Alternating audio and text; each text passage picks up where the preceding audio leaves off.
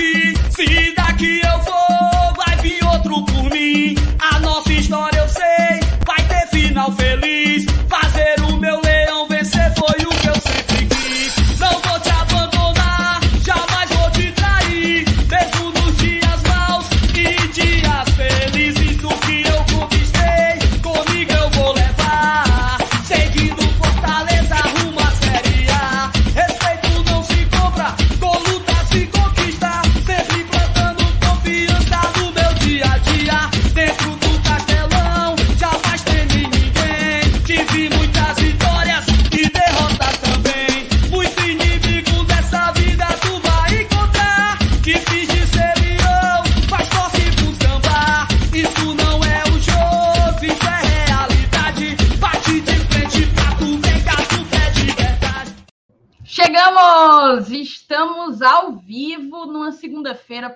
Pós-vitória. Tá sendo raro nesse Campeonato Brasileiro a gente fazer a livezinha de segunda-feira depois de somar três pontos, mas aconteceu. Fortaleza venceu fora de casa o Cuiabá por 1 a 0. Gol do Robson, né? O artilheiro dos gols úteis. Tem muito artilheiro por aí de gol inútil. O Robson, tenha você a crítica que tiver a ele, é certamente um artilheiro de gols úteis aqui no Fortaleza Esporte Clube. Eu já vou te dando boas-vindas e te pedindo, te sugerindo a compartilhar essa live, tá? Aqui embaixo tem um linkzinho, você consegue copiá-lo e manda em todos os teus grupos, posta nas tuas redes sociais, chama todo mundo para cá. Sabe por quê? Porque o Glória e Tradição tá a menos de 100 inscritos para bater a marca de 30 mil é muita coisa e a gente está frequentemente num discurso de fortalecer quem corre com a gente, né? Quem está do mesmo lado que nós, de mãos dadas diante de desafios, das tristezas, das alegrias e certamente o Glória e Tradição, vocês podem vocês podem ter convicção disso, corre do lado do torcedor do Fortaleza, corre por esse time, para o bem-estar dele, para o seu sucesso, tanto que é uma satisfação muito grande a gente saber que começar a semana leve do jeito que a gente do jeito que a gente tá, torcedor do Fortaleza, tem tudo para ser uma semana de muita paz, de muito sucesso. Então compartilha o link da live, se inscreve aqui no canal se tu ainda não foi inscrito. Se tu já é inscrito, pega os cadastros aí, pega o celular da mãe, do pai, do tio, do primo, do papagaio se inscreve também, não tem problema. E deixa teu like, tá? Hoje a gente vai estar tá com uma promoçãozinha. Vamos lá? A gente vai sortear dois ingressos. Vai ter a semana inteira essa loucura. Os meninos inventaram, eu não sei de onde que vai sair esse dinheiro, não, mas diz eles que é do bolso deles. A cada mil likes nas lives noturnas, né? Nas lives de 8 horas da noite, durante essa semana, a gente sorteia dois ingressos no dia no dia da live. Portanto, só vale bater mil likes durante a live. Se não bater a meta, aí fica complicado, aí a gente não sorteia, beleza? Então tá jogado aí o desafio para vocês, vai ser a semana inteira de ingresso sorteado. Basta vocês ajudarem a gente a bater essa metazinha de 30 mil inscritos e de mil likes por live, beleza? Dados todos os recados, eu vou chamar a vinheta, vocês vão conhecer a bancada de hoje.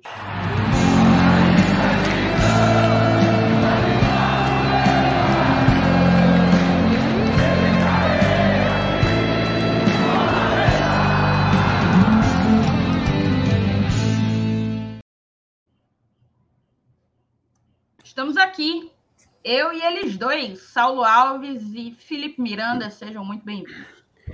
Thaís, boa noite. Primeira pergunta, é, o microfone teu tá do Arcando, tá?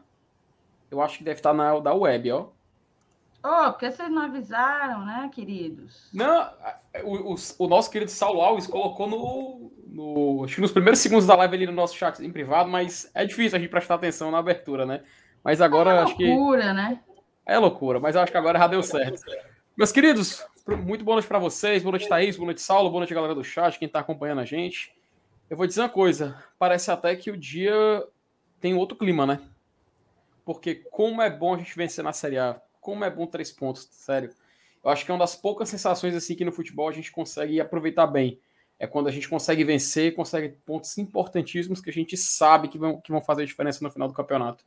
E esse é o motivo da gente estar aqui hoje, Thaís, né? A gente vai conversar sobre números, sobre cálculos, sobre matemática, sim, amigo, se você pensou que ia fugir de uma. Pronto, você terminou o colégio, ou então você não faz nenhuma, nenhuma faculdade que, que envolva cálculos, hoje você vai voltar para esse assunto, porque, meu amigo, hoje é dia da gente fazer conta, tá?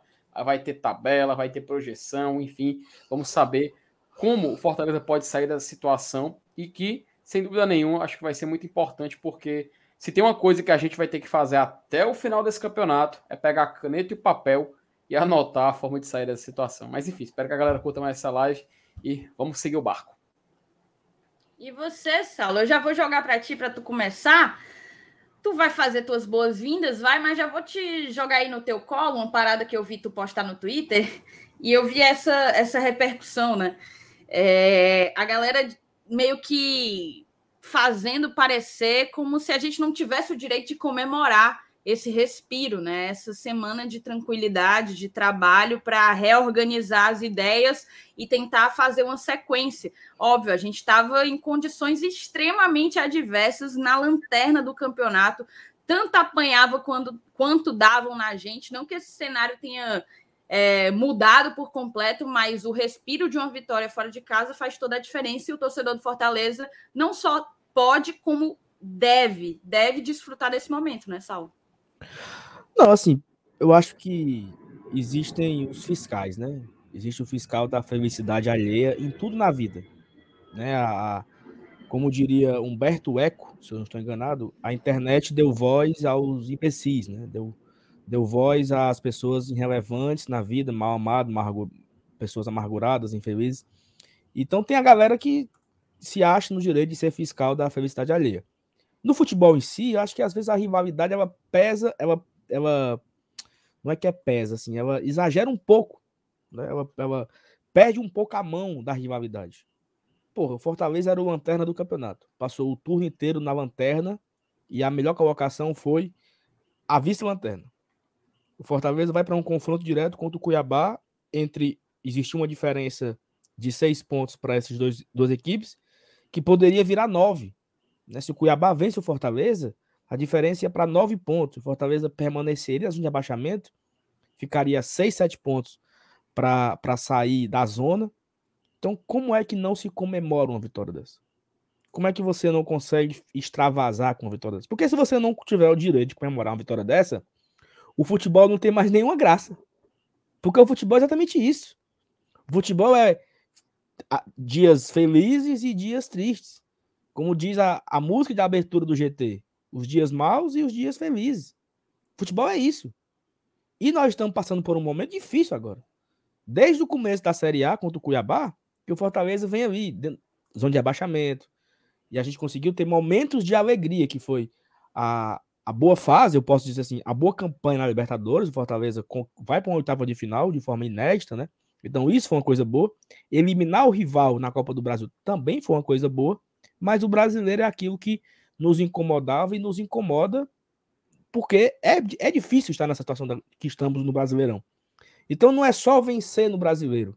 Eu, o meu amigo Léo Corneta, ele fala que cada vitória no Campeonato Brasileiro é como se fosse uma final de campeonato. É tão difícil ganhar, é tão difícil ter os três pontos. Ainda mais o Fortaleza estando na, na condição que está, né? Que não, não acabou ainda não. Estamos muito maus ainda. O Fortaleza está muito fodido ainda. Não está nada resolvido. Longe de estar tá resolvido. Então você vai fora de casa, um jogo que muitos jogadores lesionados, grandes é, dúvidas, né? Tínhamos, tínhamos muitas dúvidas a respeito de quem, quem vai ser o goleiro. O goleiro vai ser o Fernando Miguel, o Boeck volta, já vai ser o, o Ampoli.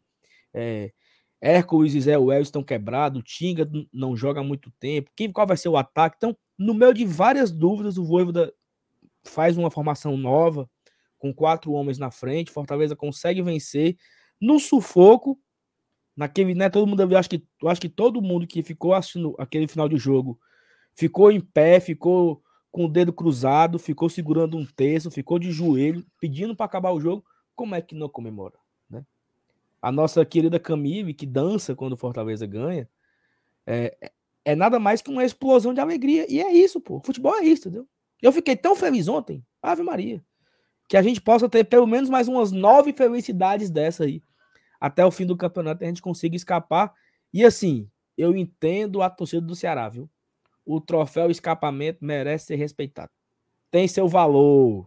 O troféuzinho escapamento tem seu valor, entendeu? Então, eu acho que é parar de pegar pilha e a gente seguir em busca dos, sei lá, de oito, nove vitórias que faltam para a gente escapar. Um jogo de cada vez, o próximo é o Inter. Mas, Thaís, eu devolvo para você. Eu quero que você use todo o seu juridiquês para me dizer o que seria uma infiltração. Como é a palavra? É cunha? Como é? É cunha? Hercúlea, é? Hercúlea. O que seria, Thais, uma infiltração hercúlea? Cara, eu, você sabe que eu passei a, o dia inteiro em meio a um estúdio de fotografias, então eu estou totalmente por fora. Eu só vi o Marcinato falando essa besteira, porque tu sabe que besteira chega primeiro nele, né? Claro. Meu amigo, o homem é pontual para pegar besteira de internet. Então eu não sei o que, que é, não, ó. E não é nada jurídico, não, tá? Não, assim, Hercúleo assim, é algo grande, né? Assim, pronto. tipo, é, que vem de Hércules, né? Hercúleo pode ter a ver com Hércules, com o nosso queridíssimo, queridíssimo volante, não sei, mas a, a junção dos dois termos não faz sentido para mim. Tu não sabe nem o contexto. Nada, eu tô por fora. Ah, então, então vou explicar. O contexto é porque o doutor, o doutor Eupídio Neto voltou, né? Ah, teve áudio dele? Teve áudios no plural. E aí, em uma de suas falas, ele fala que é, o que é que nós iremos comemorar no fim do ano? Mais uma infiltração hercúlea? Mais um esgoto? Mais um saneamento? Então, foi nesse contexto. Então, como hercúlea significa grandiosa, extraordinária, imagino que seja uma infiltração gigante que existe pelos vasos de Porangabuçu e com isso é necessário uma obra faraônica para consertar tais problemas. Né? Então, um abraço para o doutor Pipi, que merece sempre todo respeito e solidariedade. Com isso, Thais, a gente começa mais um. Ó, Thais, um, um desafio aqui, tá? Nesse momento, nós estamos com 29.902 inscritos. Tá faltando 98. E em relação aos ingressos sorteados, que você falou que não sabe de onde vem tal orçamento para tal, é... temos doações, né? O Iago ficou de doar, o Liberal ficou de doar, o Marcenato ficou de doar. Temos um doador anônimo. Eu vou doar mais dois. Se eu não me engano, o PH também ficou de doar. Acho, eu acho que o PH também estava. O Paulinho Brasil também ficou de doar. Então temos aí uns 12 ingressos prometidos a cada live, até sábado, bateu mil likes, a gente sorteia dois ingressos. Na hora, puf. Sorte... Mil likes, dois ingressos. Mil likes, dois ingressos. Dois mil likes, quatro ingressos. Entendeu? Então, a cada mil likes, vamos sortear dois ingressos até sábado para o jogo contra o Internacional. Lembrando que é o, o ingresso é a inteira do mais barato. Entendeu? É a inteira do mais barato. Por exemplo, se o Fortaleza vai anunciar o preço, e a inteira da superior vai ser 30 reais. Pronto, vai ser nesse setor que nós iremos sortear. Ah, vai ser a, a, inteira, a inteira da inferior é 20. Vai ser a inteira da inferior que iremos sortear. Então, para ficar claro, iremos sortear 12 ingressos até sábado do ingresso mais barato. Mas para sortear, tem que bater mil likes. Não você aí que tá de bobeira aí, que não deixou o like ainda, deixa o like. Já estamos com 400 pessoas ao vivo. Chama a galera, ajuda a se inscrever também. E seria muito bacana a gente bater a marca em live, né? Bater a marca dos 30 mil ao vivo. Seria mais gratificante ainda fazer isso hoje. Não conseguimos fazer ontem. Ontem, Thaís, nós conseguimos quase 200 inscritos, né? Mesmo não batendo a marca, foi muito bom a, a, o que nós conseguimos ontem de inscritos. Então, estamos na contagem regressiva menos de 100. Quem sabe hoje a gente possa bater essa marca aí. Um abraço a todo mundo, boa noite e vamos para cima. Tem muita mensagem para a gente ler aí já, na rocha. Muita mensagem, vamos embora, ó. O Ricardo Batista foi o primeiro a chegar por aqui, já deixando o like e desejando uma maravilhosa live para essa bancada pai d'égua. Hora de lavar a louça e hora de... a hora de lavar a louça é a hora de assistir o GT. Passa mais rápido com como anjos com você, de vo... como com a como anjos de vocês. Eu acho que ele quis dizer que nós somos anjos, será, Saulo? Certamente. Eu me sinto um anjo. Paulo Cassiano, boa noite, GT. Uma semana mais leve para todos nós depois de uma vitória importante. Meu aniversário é hoje, ganhei o presente ontem do Lion. Aí, Paulo, rapaz. parabéns, Paulo. Feliz parabéns. aniversário, tudo de bom para ti, de coração. Você que está sempre aqui com a gente, é membro do canal. Muita satisfação pela tua audiência e muita saúde. Que Deus abençoe tua vida, tá? Talita Lima, Boa noite, amores. Ou semana real boa. Só começou hoje, né? Agosto começou, ó. Easy breezy, viu, viu, Thalita? Easy breezy. Romulo Nantua, boa noite, GT. Como é bom uma segunda-feira com vitória do Leão. Um abraço. A galera tá felizona aqui no chat, tal qual nós aqui na bancada. Vitória Luna, boa noite. Será que hoje chega os 30 mil? Rapaz, só depende de vocês, viu, Vitória? Eu confio é. em vocês. André Ramos, boa noite, ET. Que, vitó que vitória, a esperança voltou. Vamos, Leão. Vamos com calma, André, mas a emoção eu entendo, tá? A emoção tá, tá aqui dentro do coração desde ontem, 8 horas da noite. Mas ainda tem um caminho longo aí para a gente percorrer 18 rodadas. Muita água vai passar debaixo dessa ponte, para o bem ou para o mal, que seja para o bem, porque de mal a gente já a gente já enfrentou bastante no primeiro turno. Gleidson Menezes, boa noite, GT. Rumo aos 30 mil. Só aqui em casa tem cinco assinaturas. Cuida, cuida. Valeu, Gleidson. Cariza Cristine, nossa madrinha. Boa noite, GT. Já bateu os 30 mil? Tá quase, Cariza, tá quase. Bota os, os cadastros aí do povo, tudo do teu trabalho para se inscrever, pelo amor de Deus. Vê se tu descola para a gente pelo menos uns 30 inscritos, que aí a gente, que aí a gente chega rápido. Rony Lemos, boa noite, ET. A Thaís iniciou radiante de felicidade. Sobre o jogo de ontem, Olha. gostaria de dizer que o Romarinho jogou bem, mas ele precisa ir mais em direção ao gol, como faz o Moisés. Não adianta, valha, como vocês são é, precipitados. Não adianta firula longe do gol. Márcio Costa, já deixei o like, vão assistir, vão assistir amanhã de manhã no Spotify. Domingo estamos reunidos novamente para assistir o jogo do Lion direto de Portugal. O Márcio, que é da Embaixada FEC Portugal. Valeu, Márcio. Também está sempre aqui. Patrícia Cavalcante, Taizinha, já deixei meu like. Um beijo para você, Patrícia. O Adriano também avisou ó, que deixou o like, que é fã da gente. Um beijo para você, Adriano. Robson Aguiar, boa noite. 10% da esperança renovada, esperando a tão sonhada sequência de vitórias. Todos nós, viu? Vai ser essa sequência de vitórias que vai ser, de fato, a viradinha de chave, esse termo que eu já não aguento mais utilizar, mas a viradinha de chave, o, o, o ponto de, de virada, né? Do Fortaleza no campeonato. José Cordeiro Santos Neto, solta o like e convida a família toda para se inscrever no canal. Façam o que o José botou aqui, tá? Papo reto. Carlos Silva, parabéns, vocês são 100. Muito S para mim, não dou conta de tanto S, ó.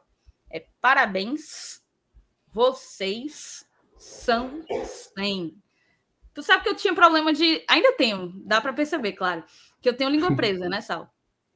Nunca tinha percebido, não. Não, tia, tia não? Pois bem. Sério? Não, tô falando sério. Sério? Nossa, pois é seríssimo, assim. Principalmente quando eu tô bêbada, com sono, fica pior. Mas era tão grande, tão grande, tão grande, que eu fiz cirurgia quando eu era. Eu não conseguia fazer isso aqui, ó. Demorei anos para conseguir fazer isso, porque o meu freio lingual era tão curto, tão curto, tão curto, que eu não conseguia. Aí eu fiz uma cirurgia para cortar o freio, liberar mais e melhorou, melhorou bastante, mas eu sempre eu falava cebola, cenoura. Melhorou, melhorou. Muita fonoaudióloga na vida. Mas quando mesmo? eu encara. Hã? Eu tu juro. mesmo? Juro. Hum. Cortei o freio. Não, mas tu fez fonoaudiólogo também. Muito. Vale, então eu só queria, muito eu só queria falar, Thais, uma frase inteira. Meu sonho era falar uma frase inteira. Muito não fono, nem, muito fono. Não era nem falar com S, não.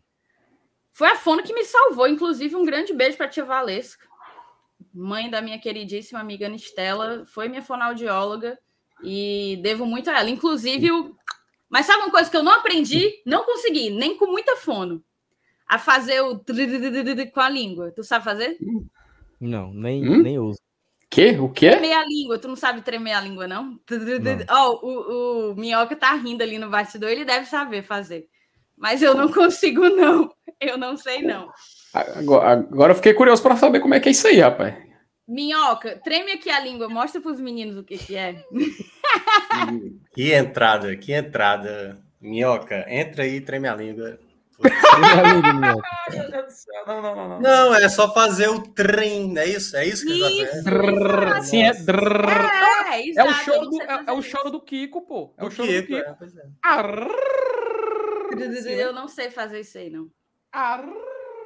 Mas antes de dar boas-vindas aqui para o Minhoca, só terminar as mensagens, só faltam quatro. Raul Vitor, Bezerra Carvalho, valeu, Raul. Eu fiquei tão feliz ontem que comprei presente para mulher e para minha filha. Torcedor é bicho besta, é isso mesmo. Hoje eu já fui atrás do meu moletom, que eu sou doida para comprar e o Fortaleza não deixa. José Cordeiro Santos Neto, eu sou muito fã do GT, com todo respeito a todas as mídias independentes que trabalham com o meu leão, mas o grupo que incorpora é demais. Eu gosto de todos. Valeu, Zé. Gustavo Fernandes, membro aqui do canal. Boa noite, ET. Como é bom começar a semana com a vitória. Leão ganhando de 1 a 0 com gol de Rob Gol. Me trazem boas lembranças. Seguimos na luta. Seguimos.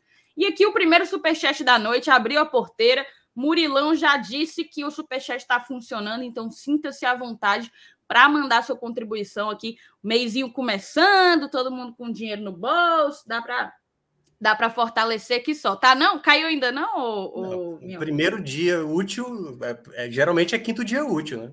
Ah, então estão tendo que aprender muito com o GT, porque o dos meninos já pingou hoje. Claro. Estão tendo que aprender muito. Hoje, sete e meia da manhã, eu acordei com o Marcenato me fazendo raiva, cobrando. É difícil. Trabalhar é que é bom, ele não quer, não, mas cobrar o Pix, ele tá todo dia. Murilo botou: se o Leão escapar, será um ano tão bom quanto 2021? Murilo, eu vou segurar aqui tua pergunta para dar boas-vindas a Tiago Minhoca, que está aqui fazendo, compondo essa bancada conosco hoje. E seja bem-vindo mais uma vez, amigo. Olá, Thaís, olá, turma, Saulo, Felipe, galera. Pois é, eu tenho o que? Duas horas eu tirei meus pontos do CISO, mas Renato ainda acha que é Miguel da minha parte, que eu não.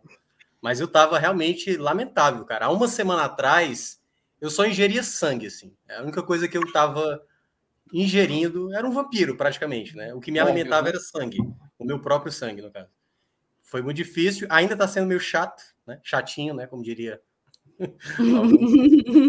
mas, mas fale, aqui, baixo, cara, fale, fale, baixo, fale baixo. Fale baixo, tem que falar baixo. Mas é isso, estamos é, aqui, vamos falar de novo. Hoje venho trazendo notícias menos preocupantes, né? Geralmente quando eu participo de live aqui é para trazer desespero, gente, olha o fumo, vai vir calendário apertado. E, e agora, agora não, agora é explicar situações, né? Vamos falar sobre. Pelo menos foi a pauta que o Márcio Renato me, me falou. e essa pedra foi cantada aqui, né, Minhoca? Sim, do calendário, a gente falou bem antecipadamente. Né? Essa então a gente foi cantada tinha... aqui, a turma se assustou, a turma, rapaz, vai é. ser terrível, e foi, né? E foi. E foi terrível, né? Porque acho que. Desde março, cara, tendo jogo meio final de semana nesse mês de, de agosto, só tem cinco jogos. Né? É. Cinco jogos confirmados para agosto, né? Jogos no final de semana e vai ter o jogo do Fluminense no meio de semana. Um mês bem mais leve, né? Um mês bem mais tranquilo do que já tivemos aí nos outros meses. Mas, Minhoca, aí, tamo junto. Fala. E obrigado, Saulo, por você ter mandado o link, viu? Porque a Thaís me ignorou totalmente, mandei mensagem. É, vai ver eu agora. Eu tô focada na live, eu acabei de ver aqui, ó. Acabei de ver. É. Focada na live. É, Não, você e, sabe, né? Tendo que assim, apresentar, eu fico aqui trabalhando e os bestão Felipe e Saulo estão só rolando feed não, de Instagram, se, rolando feed se, de Twitter. Se você mandar, tivesse mandado para mim, eu tinha mandado na hora, Minhoca. Pois é, eu, claro. mandei para a CEO, né? Achando que ela era mais competente ah, nisso e pelo jeito. É, justa, é, justamente por isso que a sobrecarrega ela. Cargo, tu sabe, tu sabe que esse cargo de CEO é tipo a rainha da Inglaterra, né? Assim, a gente ah, é, né? que ela na manda prática... e ela finge que manda e a gente vai levando assim. Não duvido, não, não duvido, não. Eu, assim, é mais ou menos por aí, entendeu? A história. Mas vamos começar então. Vamos lá. É, já que o Minhoca já entrou, vamos, vamos começar do inevitável. inevitável. É, vamos começar do começo, né? Eu queria que tu já começasse trazendo um pouco da tua avaliação sobre o que é que mudou depois do Fortaleza ter somado três pontos. Aqui a gente poderia até entrar no, na pergunta do Murilo, né? Se o Leão escapar, será um ano tão bom quanto 2021? Já dá para pensar que a gente está um passinho em permanecer? Eu acredito que se escapar, vai ser um ano melhor que 2021. Explico depois as razões, apesar de serem um tanto quanto óbvias. Mas eu queria, Minhoca, que tu explicasse Thaís, aqui para gente. Deixa eu só interromper aqui rapidinho, porque vamos atualizando aqui, né? Nesse momento, o Santos está vencendo o Fluminense de 1 a 0 e nesse exato momento, o Retrô empata o jogo com o Santa Cruz. Jogo válido pelo mata-mata da Série D. Então, para a galera que torce contra o futebol de Pernambuco, Apesar do, Mas aí os dois, os dois... Apesar do retrô ser de Recife também, mas a galera tá torcendo contra é. aí, o retrô empata. Se mantiver assim, é pênalti. Rapaz, agora, agora o Saulo foi totalmente o, o Dr. King Chute, sabe, Thiago, do, do Django? Desculpa, eu não resisti, sabe? Ele foi agora totalmente isso. É, Ele não resistiu. Pois bem, voltando, voltando, o, voltando aqui a live, é, ia te perguntar exatamente o que é que tu acha que mudou em termos uhum. práticos uhum. para o Fortaleza, somando esses três pontos. A gente saiu da, da lanterna, mas mais que isso, já tinha acontecido da gente vencer e conseguir passar o Juventude. Dessa vez, com essa sequência horrorosa do Atlético Goianiense, né? Vem de cinco derrotas, salvo engano, a gente conseguiu voltar à 18 posição. E considerando também os jogos que vêm pela frente, como que tu avalia o momento do Fortaleza? Pois é, Thaís, né? Eu até falei é, em alguns locais já sobre esse resultado de ontem, que me fez lembrar um pouco o resultado contra o Atlético Goianiense, né? Aquele jogo em que o Fortaleza vence, Fernando Miguel fazendo defesa, é, um resultado que dava uma esperança, embora todo mundo sabia que enfrentar o Bragantino na sequência ia ser mais complicado e tudo mais. Mas, assim, não acho que foi uma mudança, aquela mudança de, opa, a gente está vendo algo diferente Acho que a, a, palavra é essa. E aí, até fazendo um pouco também da pergunta que foi feita, né, sobre a temporada de 2021, acho que essa pode ser a melhor temporada em termos de resultados, talvez não de desempenho. Eu acho que a de 2000, 2021, em termos de desempenho, foi melhor. O time de 2021, talvez se tivesse tudo o que teve durante esse ano, talvez conseguisse maior feito, por exemplo, na Libertadores. Apesar de que o time de 2021 era um time tecnicamente falando, não era um time melhor do que o de 2022. Mas em termos de encaixe de time, esse de 2021 não é tão encaixado como o do ano passado. Então, acho que tem uma questão do desempenho e tem uma questão dos resultados. Eu acho que 2022 pode ficar marcado como o melhor ano de resultados do, da equipe do Fortaleza. A, a partida de ontem, por exemplo, eu gostei do Fortaleza até o gol. Eu acho que Fortaleza teve postura. Né? Claro, a volta, eu até cheguei a falar isso também lá no Footcast, eu acho que a principal notícia do torcedor do Fortaleza, em meio àquela Black Friday, né? Eu até falei que era Black Friday do Fortaleza, que foi uma sexta maluca, gente sendo transferida, gente chegando e gente saindo. A notícia que mais eu percebi que a torcida se animou foi Fernando Miguel viajou, galera. E aí eu vi o Saulo, né? Meio que glória ao Senhor, graças a Deus e tal. E eu acho que de fato foi a melhor notícia para o Fortaleza, além, claro, da contratação do, do Poli, né? Assim que acho que é um goleiro bem irregular, foi muito importante na permanência do esporte 2020, mas sempre muito contestado, algumas falhas e tudo mais. Mas eu acho que a, a, a certeza de que o Fernando Miguel jogaria a partida, eu acho que deu uma possibilidade mais segura para a defesa. Só que depois que o Fortaleza fez o gol, eu senti o Fortaleza de novo dar aquele flerte com perigo, sabe? Eu acho que, assim, se eu sentir, vocês são torcedores, mais ainda, entendeu? Assim, em que momento o Fortaleza vai deixar esse jogo escorrer pelas mãos, sabe? O jogo tá lá, tá desenhado para o Fortaleza. O Cuiabá até agora, por tempo, não fez nada. E no final do primeiro tempo, o Cuiabá começou a querer se impor, claro. Assim, eu até falo, o time que tá perdendo vai para cima de você. É natural isso. Então, o Fortaleza sabia que ia ser atacado. A partir do momento que o Fortaleza é atacado, como ele vai fazer para recuperar a bola e fazer jogadas de contra-ataque? Foi isso que eu acho que ficou faltando no segundo tempo. Fortaleza ficou muito dando a bola para o Cuiabá. Muito, muito, muito, muito. E o Cuiabá, com as limitações que tem, faltou, né, obviamente, qualidade para caprichar. Senti algumas falhas de novo. Tipo, teve uma que o Benevenuto foi cobrar o Tite, né? E o Tite às vezes tem essas, essas, esses momentos dispersos dele, que ele deixou o jogador cabecear livre, praticamente ali na pequena área, que o Fernando Miguel defendeu com tranquilidade. Mas, sabe, Se sempre. Não foi o Gava ou foi o PP? Acho que foi. Acho que é. foi o PP. É, e até na hora, na rádio, eu falei, eu acho até melhor, eu sacaria o Tite, se é para sentar no resultado para garantir o a zero, coloca o Sebadios, coloca o Abraão, que para mim são os zagueiros melhores de jogo aéreo, de rebater uma bola, de se colocar na frente para uma finalização. O Tite ele é muito bom de saída de bola. Quando o Fortaleza precisa buscar o resultado, o Tite eu acho que é um zagueiro apropriado. Mas como ele vem falhando de maneira sistemática, né? Assim, em alguns jogos, né? Teve aquela sequência mais complicada. O Tite sempre estava sendo protagonista nisso. Então, assim, não acho que o resultado.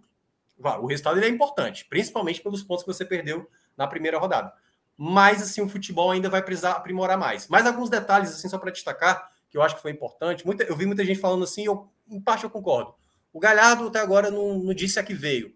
Mas o Galhardo faz uma coisa que Romero e Robson costumam não fazer, porque é ter a qualidade de, quando a bola vem, ele segurar a bola para chamar uma falta ou para dialogar com algum jogador que chega juntamente ali com ele. Um, um jogador de meio de campo, pode ser o Otero, Lucas Lima, qualquer jogador.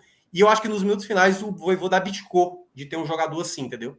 Tipo assim, nem Romarinho, nem Vargas, nem Robson, nenhum deles tinha característica de ter a bola. Sabe assim, vou segurar, vou meter uma bola aqui na profundidade para escapar alguém. Quando ele tirou o Galhardo quando ele tirou o Moisés, eu senti, cara, tá muito. Não tem ninguém para segurar essa bola. E aí eu já vi aquele mesmo cenário, sabe?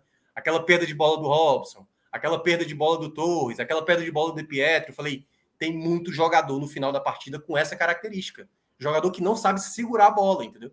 E aí isso me preocupou, mas acabou dando certo. Mas eu acho que é jogo a jogo, sabe? É jogo a jogo. Claro, aí poderia aqui entrar em outros assuntos e tal, questão de voivoda, porque semana passada a galera já estava dizendo fora voivoda, aí vem um resultado positivo, aí o pessoal não, já dá para ir com voivoda. E eu acho que a galera tem que fechar, tem que fechar uma ideia logo, entendeu? Porque se por acaso acontecer de perder para o Internacional, que é que vai acontecer? Vai de novo o clube de fora Voivoda, traz o Gutinho, e aí depois lá na frente, ah, tá vendo? Demorou para trocar. Eu acho que a galera tem que abraçar com, com um treinador que. E aí eu vou até ressaltar para encerrar. Eu acho que o Voivoda é o melhor treinador para o Fortaleza, certo? Só que o Voivoda não está tendo o seu melhor ano. Anda fazendo leituras erradas. Determinadas escolhas eu acho que ele anda se precipitando muito. Mas mesmo assim, ainda acho ele o treinador mais apropriado. Mais apropriado para o time nessa reação. Eu já vi o Saulo falando sobre o Gutinho e tudo mais. Essa coisa que o pessoal fala sobre o Gutinho resolve defesa, ele demorou para resolver a defesa do, do Bahia. Tanto é que o time caiu, o time não passou para as quartas de final da Copa do Nordeste, não passou nem para a semifinal do Baiano. Então, eu ainda, ainda, eu ainda ficaria. Ah, quer dizer, eu ficaria com o Voivoda até o final do campeonato. Principalmente porque eu, eu poderia estar tá dando Voivoda para um clube que está disputando comigo, possivelmente uma permanência. Né? Imaginando por exemplo, o Ceará pode perder o treinador. Eu não, eu não perderia o Voivoda para um possível concorrente direto meu. Mas é opinião só. Perfeito. Não, assim, acho que é, é só para acabar esse assunto aqui do, do Gutinho, né? O cara tá no desespero, pô. Então, assim, não, a gente, entendo, a gente tá aqui, a gente tá perdendo jogos e, e quando, e eu falei isso algumas vezes já. Quando eu, eu particularmente, eu falei, o Gutinho não seria uma boa, Minhoca, é pensando exclusivamente no cara que conhece muito bem o Fortaleza. É isso, assim. Um cara que eu conhece entendo. o elenco, que poderia. Eu vou enfatizar isso, tá? Poderia ajudar. Poderia ajudar. Porque o mercado tá muito ruim, né? Péssimo. Você tira, você tira o Guto Ferreira da opção aí. Você tem quem para trazer? Não tem técnico para trazer. Na boa, assim, não tem técnico para trazer. É. Você vai. Tem uma. Um, quando, acho que Fortaleza perdeu para o Bragantino, saiu uma lista de técnicos que estavam desempregados. Meu amigo, você tem vontade de chorar. É. Eu vejo a torcida do, do, do, Ceará reclamando muito do Marquinhos Santos, pedindo fora o Marquinhos Santos e tal. Beleza. O Robson manda o Marquinhos embora. Para trazer quem, Jesus? Sabe? O é. Marquinhos já veio no meio dessa falta de opções. Fala que o Ceará tentou o, Ed, o, o professor Anderson, tentou. É, quem mais? Sei lá, tinha, tem vários nomes que o Ceará tentou e acabou com o, o Marquinhos Santos, né? Então, assim, é uma situação difícil de técnico. Então, foi o que eu pensei. Entre os que estão à disposição e entre os que conhecem bem o elenco do Fortaleza, o Gutinho seria uma boa opção. Mas eu concordo. O Voivoda ganha do, do Cuiabá. Vou torcer demais, lógico, para ele ganhar do Inter. Sim, ganhar sim. o clássico, ganhar do Corinthians e que ele não caia e que o Fortaleza não caia também. Lógico vou torcer é. por isso. Então é, é porque, é, Saulo, é, rapidinho, uma coisa que tu falou, acho que foi na live da semana passada, ou foi sábado, não sei, a última live que falou, que é basicamente isso, né? É, é praticamente um acesso, né? Assim, você vai buscar o acesso. Numa, na, no mesmo ano que você tá, tá com elenco de Série A, entendeu? Fortaleza aumentou bem a folha, e eu acho que não tem nada de errado que o Fortaleza está fazendo. O Fortaleza só não pode é comprometer né, o clube numa situação tipo gastar além do que tem. Eu acho que ele está raspando ali, até fiz hoje a analogia, né? Raspando ali o raspo da panela para fazer todas as contratações possíveis para tirar o time dessa situação, porque vale muito dinheiro. E eu acho que vai ser muito difícil com o Voivoda. E eu, e, assim, a impressão que eu tenho, e claro que assim, é só impressão, gente. Não tem nem como a gente ter certeza de nada. A impressão que eu tenho é que pode ser parecido com 2019 e 2020. Porque é, era muito tempo de trabalho, no caso do Rogério Senna, né? Era muito tempo de trabalho. Chega um treinador para entender a assistência. Por exemplo, chega um novo treinador e o cara olha para o Brits e diz: Não, esse cara não. Não quero esse cara, não. E, cara, e todo mundo tá vendo que o como o Brits entrou perfeitamente no Fortaleza. O lado direito ali, quando o, o, o Tinga voltar, já é uma ideia pensar: será que o Tinga não pode fazer a do Pikachu, por exemplo, uma tentativa? Mas o Brits está muito estabelecido, muito estabelecido. E para um treinador que está chegando, e aí eu vou pegar a mesma, a mesma situação que você falou lá do Marquinhos Santos no Ceará. Tinha um zagueiro da base, eu acho que você já deve ter acompanhado, o Marcos Vitor. Pareceu muito bem no Ceará. E o Lucas Ribeiro, muito contestado. É, pronto, vamos pegar essa analogia. Digamos que chega um treinador e começa a ver, eu vou aproveitar o Landázuri. Olhei aqui o treino, esse, esse menino aí parece ser bom jogador. Para quem está acompanhando o Fortaleza há mais tempo, sabe o quanto o Landázuri é um, um, cara errático, um cara que tem limitações. E esse eu acho o problema. O cara que mais entende hoje do elenco do Fortaleza é o Voivoda. Só que mesmo assim, e aí eu acho que nesse ponto todo mundo concorda, o Voivoda às vezes faz escolhas equivocadas. Quando ele bota um jogo para contra-ataque botando o Romero, todo mundo sabe que a chance é que não vai estar tá fazendo nenhum efeito, entendeu? Então, eu acho mais fácil ficar cobrando o Voivoda do que apostar no novo nome, mas assim, é, é, questão de momento, e eu entendo perfeitamente o que o Saulo falou. A questão de, do desespero, e no desespero você vai, vai dando suas cartadas, né, para tentar escapar. E, e aí tem, um tem aquela, e aí tem a, a, a, questão de quando muda o técnico, você tem aquela falsa expectativa que as coisas mudem ali, né? Que tem uma, um, o, o famigerado fato novo, né? O famigerado fato novo às vezes dura uma rodada. Às vezes nem, nem fato é. novo. O Chamusca, por exemplo, ele não gerou um fato novo. Quando tudo bem que na, naquele contexto do Chamusca não era uma, uma o Ceni foi demitido e tal. O Chamusca veio para substituir o Ceni. E foi uma tragédia, né? Mas assim, é, é, o desespero de você sim, ver sim, o barco sim. se afundando e você pensar em algo diferente, né? Mas assim, eu concordo com todo mundo que fala que o Gutinho não dá, eu também concordo. Sabe, se eu disse, eu não, eu, você não tá errado, não. Você não tá errado com a sua com, com, com o que você fala. O cara é que ponto, ele rebaixou o né? Bahia, que ele não classificou. Enfim. Então, e tem um detalhe rapidinho, só porque vocês falaram do mercado. Até fui dar uma olhada nas mudanças de treinador. Cara, são nomes assim que são nomes muito comuns já, né? A gente não consegue ver algo extraordinário, não consegue sair dessa mesmice. Por exemplo, o próprio América Mineiro, ele sai o Marquinhos Santos e anuncia o quê? O retorno do Wagner Mancini, né? O Santos, ele, pô, tirou o Fabian Bustos, não estava rendendo, trouxe quem? O Lisca, que todo mundo sempre fala do Lisca quando está com problema. Agora o Atlético Mineiro, ele demitiu o Mohamed, o que, é que ele faz? A solução fácil, chama o último que deu certo, foi atrás do, do Cuca, que foi campeão brasileiro por lá. E assim vai, cara, o próprio Atlético Goianiense tirou o Humberto Lousa, chega o Jorginho, que agora está acumulando cinco derrotas consecutivas na Série A, e o Humberto Lousa, que estava lá, foi para o Juventude.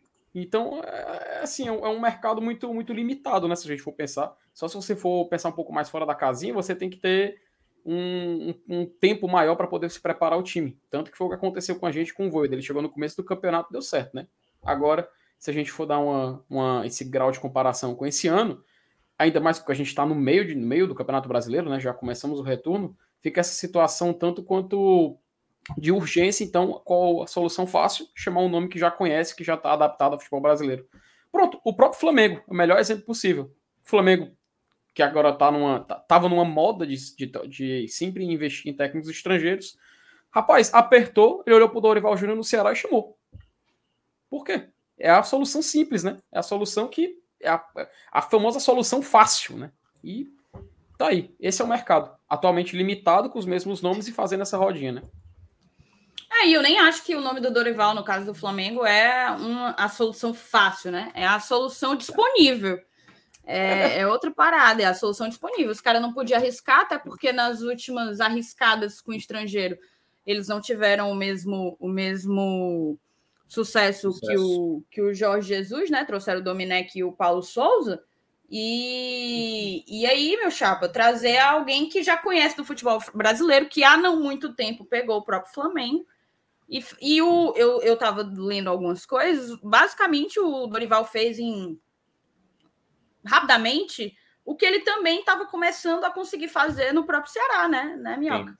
É, que é ajustar o time, fazer um time um time jogar minimamente organizado e com os talentos é, do, que tem Dorival é isso, assim. Eu sempre achei o Dorival um bom treinador por isso, porque ele eu gosto. Ele não é, ele não é treinador espalhafatoso e ele não é desastroso, entendeu? Ele não vai te, te encantar, mas ali sempre uma regularidade muito boa. Eu lembro quando ele pegou o São Paulo, o São Paulo numa situação dificílima e o time bem organizado, sabe? Cada um sabe o que tá, tá em campo e é. sabe o que fazer em campo, entendeu? Por mais que possa ter alguns problemas, mas não é desastroso. É um treinador é. que eu considero de uma, de uma ótima qualidade. Né? O próprio Flamengo, quando ele assumiu em 2018, né? A, a, missão dele era entregar o time organizado para a próxima é. gestão, né? É, exato. Conseguiu. Conseguiu entregar, né? Vamos aqui para algumas mensagens, vai, Vai, vai. Não, era só assim, é porque eu, olhando de fora, então você, olhando de fora mais ainda, pode ter a melhor impressão. Eu tenho a impressão que o Dorival ele entregava um, um rendimento é, de pontos muito parecido com o rendimento do Marquinhos, né? Assim, talvez o time até jogasse melhor, mas Sim. não ganhava jogos. O Ceará ganhou do Palmeiras e ganhou é, do é, Eu vi um, uma crítica, não lembro se foi no próprio Footcast que eu ouvi, eu estava ouvindo hoje, uhum. os meninos, o Minhoca com o Lucas e o Afonso, acho que foi no Footcast, que eles lembraram que o, o Dorival ele chegou a bater na zona de rebaixamento, eu acho, com o Ceará, né? Acho ele chegou a bater rodada. na zona de rebaixamento. Foi bem no começo, foi bem no começo. É, foi. foi. Mas não houve uma pressão para que ele caísse. Já na, na o Marquinhos, Marquinhos está em posição de sul-americana e há uma enorme pressão. Porque é, vai além do resultado, é uma perspectiva de desempenho. É a mesma né? situação. É o que você falou do Fortaleza. 2022 é melhor para o Fortaleza em Sim. resultado, não em desempenho. Né? E é só lembrar, galera, Anderson 2021, começo da temporada, né? Tinha vitória ali, tinha resultado, Perfeito, mas bela lembrança. não era confiança, sabe? Era passando sufoco contra o 4 de julho, era assim, não, não tinha, não tinha uma, uma ideia de time evoluindo, entendeu? Era, nossa senhora, era um sacrifício, né? Muitas tinha vezes só, era um sacrifício. Tinha só uma derrota e foi pro Santa Cruz. Justamente com Exatamente. E era o Santa Cruz reserva, pior que foi isso. Pior que foi isso por um momento foi até a única vitória do Santa Cruz, acho que muito tempo, assim. O Santa Cruz estava. E foi uma das poucas vitórias do Santinha no ano. Acho que ele foi, quatro exatamente. vitórias no ano. Pavoroso. Uma delas pavoroso. foi aqui do Fortaleza, né? Pois é, e, e aí eu acho que muitas vezes, sabe, Salo, encaixa um pouco nisso. Por exemplo, o Dorival, às vezes, quando, por exemplo, quando o Voivoda colocou o time reserva contra o Flamengo, eu vi muita gente ficar desesperada. E eu não achei absurdo o que o Voivoda fez naquele jogo. Principalmente primeiro, porque você tinha um jogo. Depois do Flamengo foi o jogo do Goiás aqui, né? Foi aquele jogo. Foi dois jogos em casa, Goiás e, e Atlético Paranaense. É, Atlético Paranaense. É. Paranaense. De, e esse jogo era pra, porque o jogo do Goiás era o mais importante. O jogo do Flamengo era um jogo bônus. E na maratona de jogos que o Fortaleza estava tendo, Libertadores, Copa do Brasil, o jogo para colocar mesmo um time alternativo. E era até na ideia, tipo, se der certo, como deu certo, você encontra peças. Por exemplo, na época o Robson era assim, era muito massacrado. Tudo bem, mudou muita coisa, mas assim, o Robson, ele, você sabe da utilidade, assim, todo mundo sabe como é o Robson, entendeu? Vai fazer uma raiva da porra durante o jogo, entendeu? Durante o jogo inteiro vai ficar perdendo bola, não solta a bola, prende mais, dá um passe errado e tudo mais.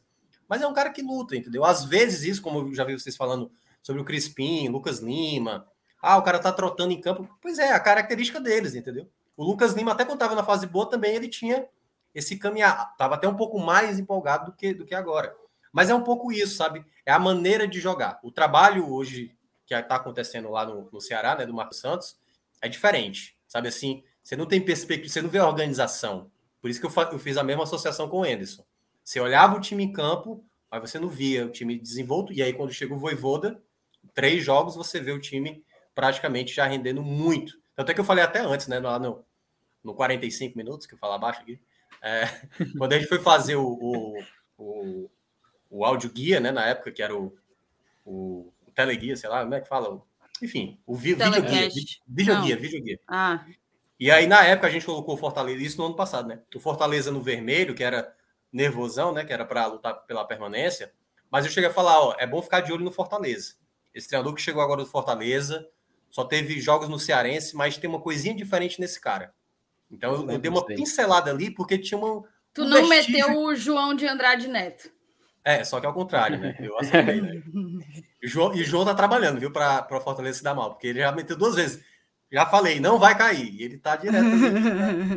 é. Mas quando ele quer É porque ele fez aquele post também, tu lembra, não? Quando Sim, eu falei da noção, uma aposta arriscada e desnecessária. Ele devia se preocupar com o Náutico dele, mesmo. Tá, e tá se e para Libertadores foi totalmente desnecessário. Vamos aqui nas mensagens, vamos nas mensagens. Após esse, após esse, esse debate aqui de técnicos e oportunidades. Né? É. Elison Machado, boa noite, amigos do meu agrado. Vamos seguir com o pé no chão e, se Deus quiser, com resultado final favorável. Meu querido Fabim tá por aqui batendo ponta. Isso aqui não, não fala sempre no chat que está, mas eu sei que, que ele é, tá sempre aqui acompanhando a gente. Diferente de uns e outros, viu, viu Salve? Olha aí. TH Santos, informação. Hoje estreia o episódio chamado Breaking Bad da série Better Call Saul. Qualquer coisa a mais que acontecer, tanto faz. Eu tô muito é, ansioso Estreia para o PH, cara, porque uhum. para mim só sai amanhã de madrugada. Aí é eu lamentável. E eu só vou assistir cara, amanhã à noite. Não, tá tu, não, tu, não, tu, não, tu não acompanha, né? Não vi nem, uma, nem um segundo dessa, dessa série ainda. Somos cara, dois, viu, Mioca? Mas assistiu Breaking Bad. Espetacular. Breaking Bad eu assisti. Ah, então, Better Call Saul bota Breaking Bad pra mamar. Não, não é assim também, não. Não, mas... nunca, nunca, nunca. Não, Felipe, você não pode dizer porque você não assiste. Exatamente. Se você não assiste, você... assista para você dizer. Não. São muito, muito semelhantes. Em termos não, vice Gilligan, né? Vice Gilligan, então a gente respeita, mas, pô, o, o, o, falando, o spin-off o spin-off superar o original. A questão é, a questão é, é Better Call Saul se mostrou mostrou, na verdade, em sua última temporada, que não é um spin-off. Para mim, Better Call Saul é um epílogo. É um início que não foi avisado. Tá que nem Star Wars, sabe Star Wars que começou no episódio 4? Pronto, a história de, de Breaking Bad começou com Breaking Bad, mas começou, mas é, começou de na fato prática não é, lá atrás. Eu, eu, nem sei, porque eu também não sou tão fã de Star Wars, mas não era 4 ainda, né? Era só Star Wars não, primeiro. Quando ele, estreou, quando ele estreou em 77, era só Star Wars. Aí quando é, foi lançar o 2, o sábado do é, George aí foi Lucas, o episódio 5. Ele voltou para os cinemas com o episódio 4, aí ele avisou, gente, vai ser 4, 5 e 6 e no futuro eu lanço 1, 2 e 3. O bicho foi esperto demais, mano. Garantiu seu contrato de 6 filmes ali. Ó, oh, o Rick Jameson Emanuel Brits tem muita qualidade técnica, ele joga muito. A gente vai trazer mais tarde uns números do Brits, tá? De fato, tá sendo uma grata surpresa. Pouca gente conhecia o futebol dele e, e veio com, com o rótulo, né, de uma de um pedido direto do Voivoda, uma interferência direta do Voivoda. Parece ter de fato acertado em cheio. O Eli Aguiar, boa noite, meus abençoados do GT. Vem mais reforços? Eli, Vem. Fortaleza tem até o dia 15 para anunciar, mas o time segue na procura, né? A gente já anunciou aí um goleiro e eu acho que falta olhar com mais carinho para a ala direita. Rafa Medeiros, se a gente pegar só as últimas 10 partidas, o recorte é bem mais otimista também. A gente vai trazer esse número, tá, Rafa? Tipo, já foi alvo de discussão em alguns grupos nossos o nosso grupo com os nossos estatísticos. Ô, ô Minhoca, tu sabia que a gente tem um, um, data grupo, né? É um grupo só com a galera do TI do, do Glória e Tradição. Obrigado. Felipe Saulo eu respeito demais, cara. E acompanho. Não, não, não. Não, não tu tá no grupo, não. mas não é o Saulo que trabalha neles. Hoje, quem trabalhou muito forte foi meu queridíssimo Fábio Farias e Márcio Denilson. Não, respeito, respeito nossos... total. Quem trabalha, quem trabalha com planilha, eu respeito muito. Já, já a gente vai trazer o que, é que os é caras fizeram hoje. Como é que pode o trabalho e não estou nesse grupo? Acredita, Minhoca? É, Felipe, Felipe. Esse grupo ele nasceu há muito tempo para outras, por outras razões. Depois, depois muito, é que ele, que ele enveredou para esse lado. Tem muito desse jeito assim, tá? Tem muito. Deve ter. Rafa Medeiros, se a gente pegar só as últimas. Ah, eu já tinha lido, né? É um recorte bem mais otimista também. Temos 40%, décimo segundo em aproveitamento, e já estamos à frente do canal e do São Paulo. O Everton Albuquerque, grande Thiago Minhoca, acompanhei o jogo com os comentários dele, do Miguel Júnior e narração do Vavá Maravilha. Valeu, cara. Superchat do David Fonteles, gosto de todos do GT, mas a Thaís é a melhor, parabéns. Concordo. Lindos! Aliás, Obrigada, é bom deixar David. claro, viu? O convite de duas semanas atrás, o Lucas Mota veio falar comigo, cara, eu tô pensando no Márcio Renato. Eu falei, cara, mas o Márcio Renato não, eu falo, falando isso, eu tô pensando no Márcio Renato ou na Thaís Lemos. Eu falei, olha, para mim é Thaís Lemos. Porque o Márcio Renato, agora ele entrou lá na, na Global e tal, né, contrato de exclusividade com a Globo e tudo mais. É, o homem é importante demais. É, o passe dele é caríssimo. E eu vi que o saldo se doeu também, né? Tipo, e eu que nem recebi convite. É. eu, fui é, a, é... eu fui a segunda opção, Sal.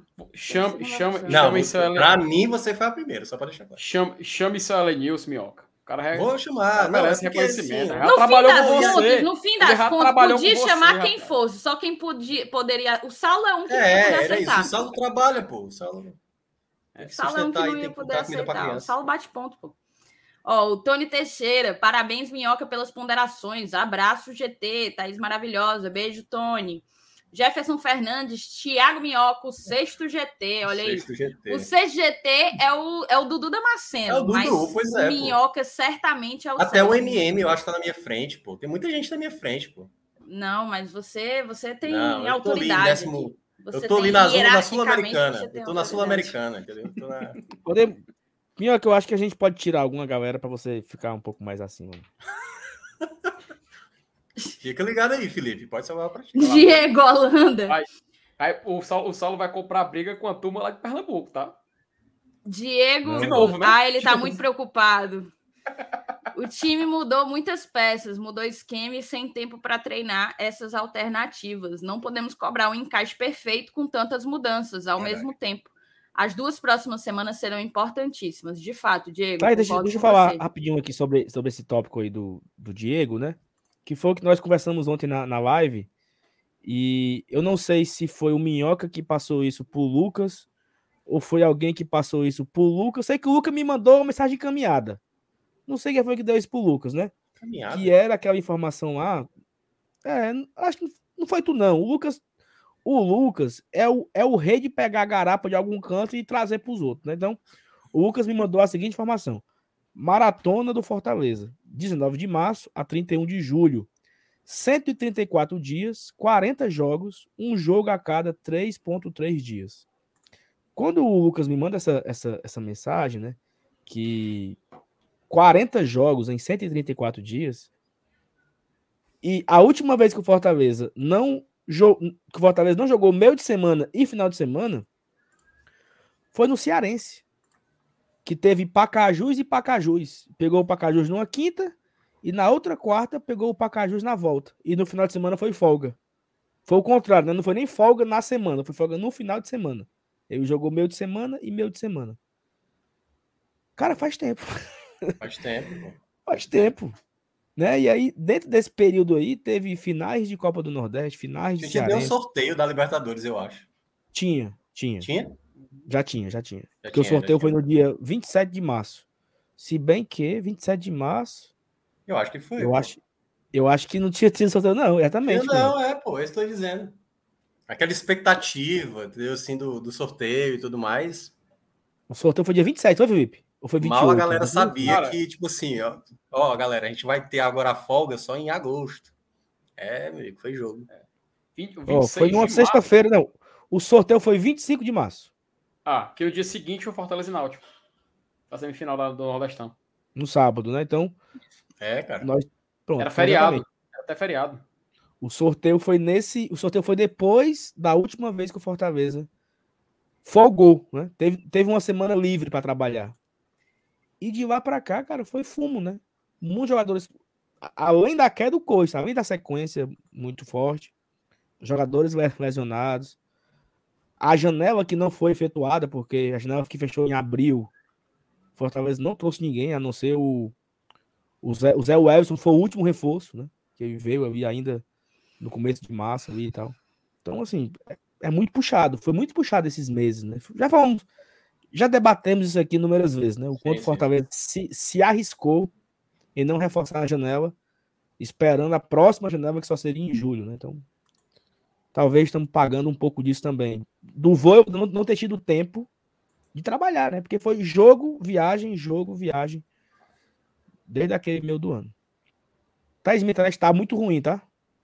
Cristiano é. não é apelido, é sobrenome. Não, é. eu vou acabar com o encanto da galera. É, gente, é, é apelido. Mas eu adotei como nome artístico, olha que coisa. Na verdade, foi por causa do, do Bruno Formiga, sabia? O Bruno Formiga utilizava, eu vou usar o Thiago Minhoca, pô. Porque eu sou conhecido como Thiago Minhoca, né? Pelos, pelos amigos e tal. E convenhamos, e é aí... é, muito, é muito mais fácil você decorar o comentarista Thiago Minhoca do que o comentarista Thiago, Thiago Herculano. né? Sem dúvida, é mais fácil você pegar. Eu, ia, eu, ia, eu, não ia, eu não ia passar tanta credibilidade assim, né? Pois é.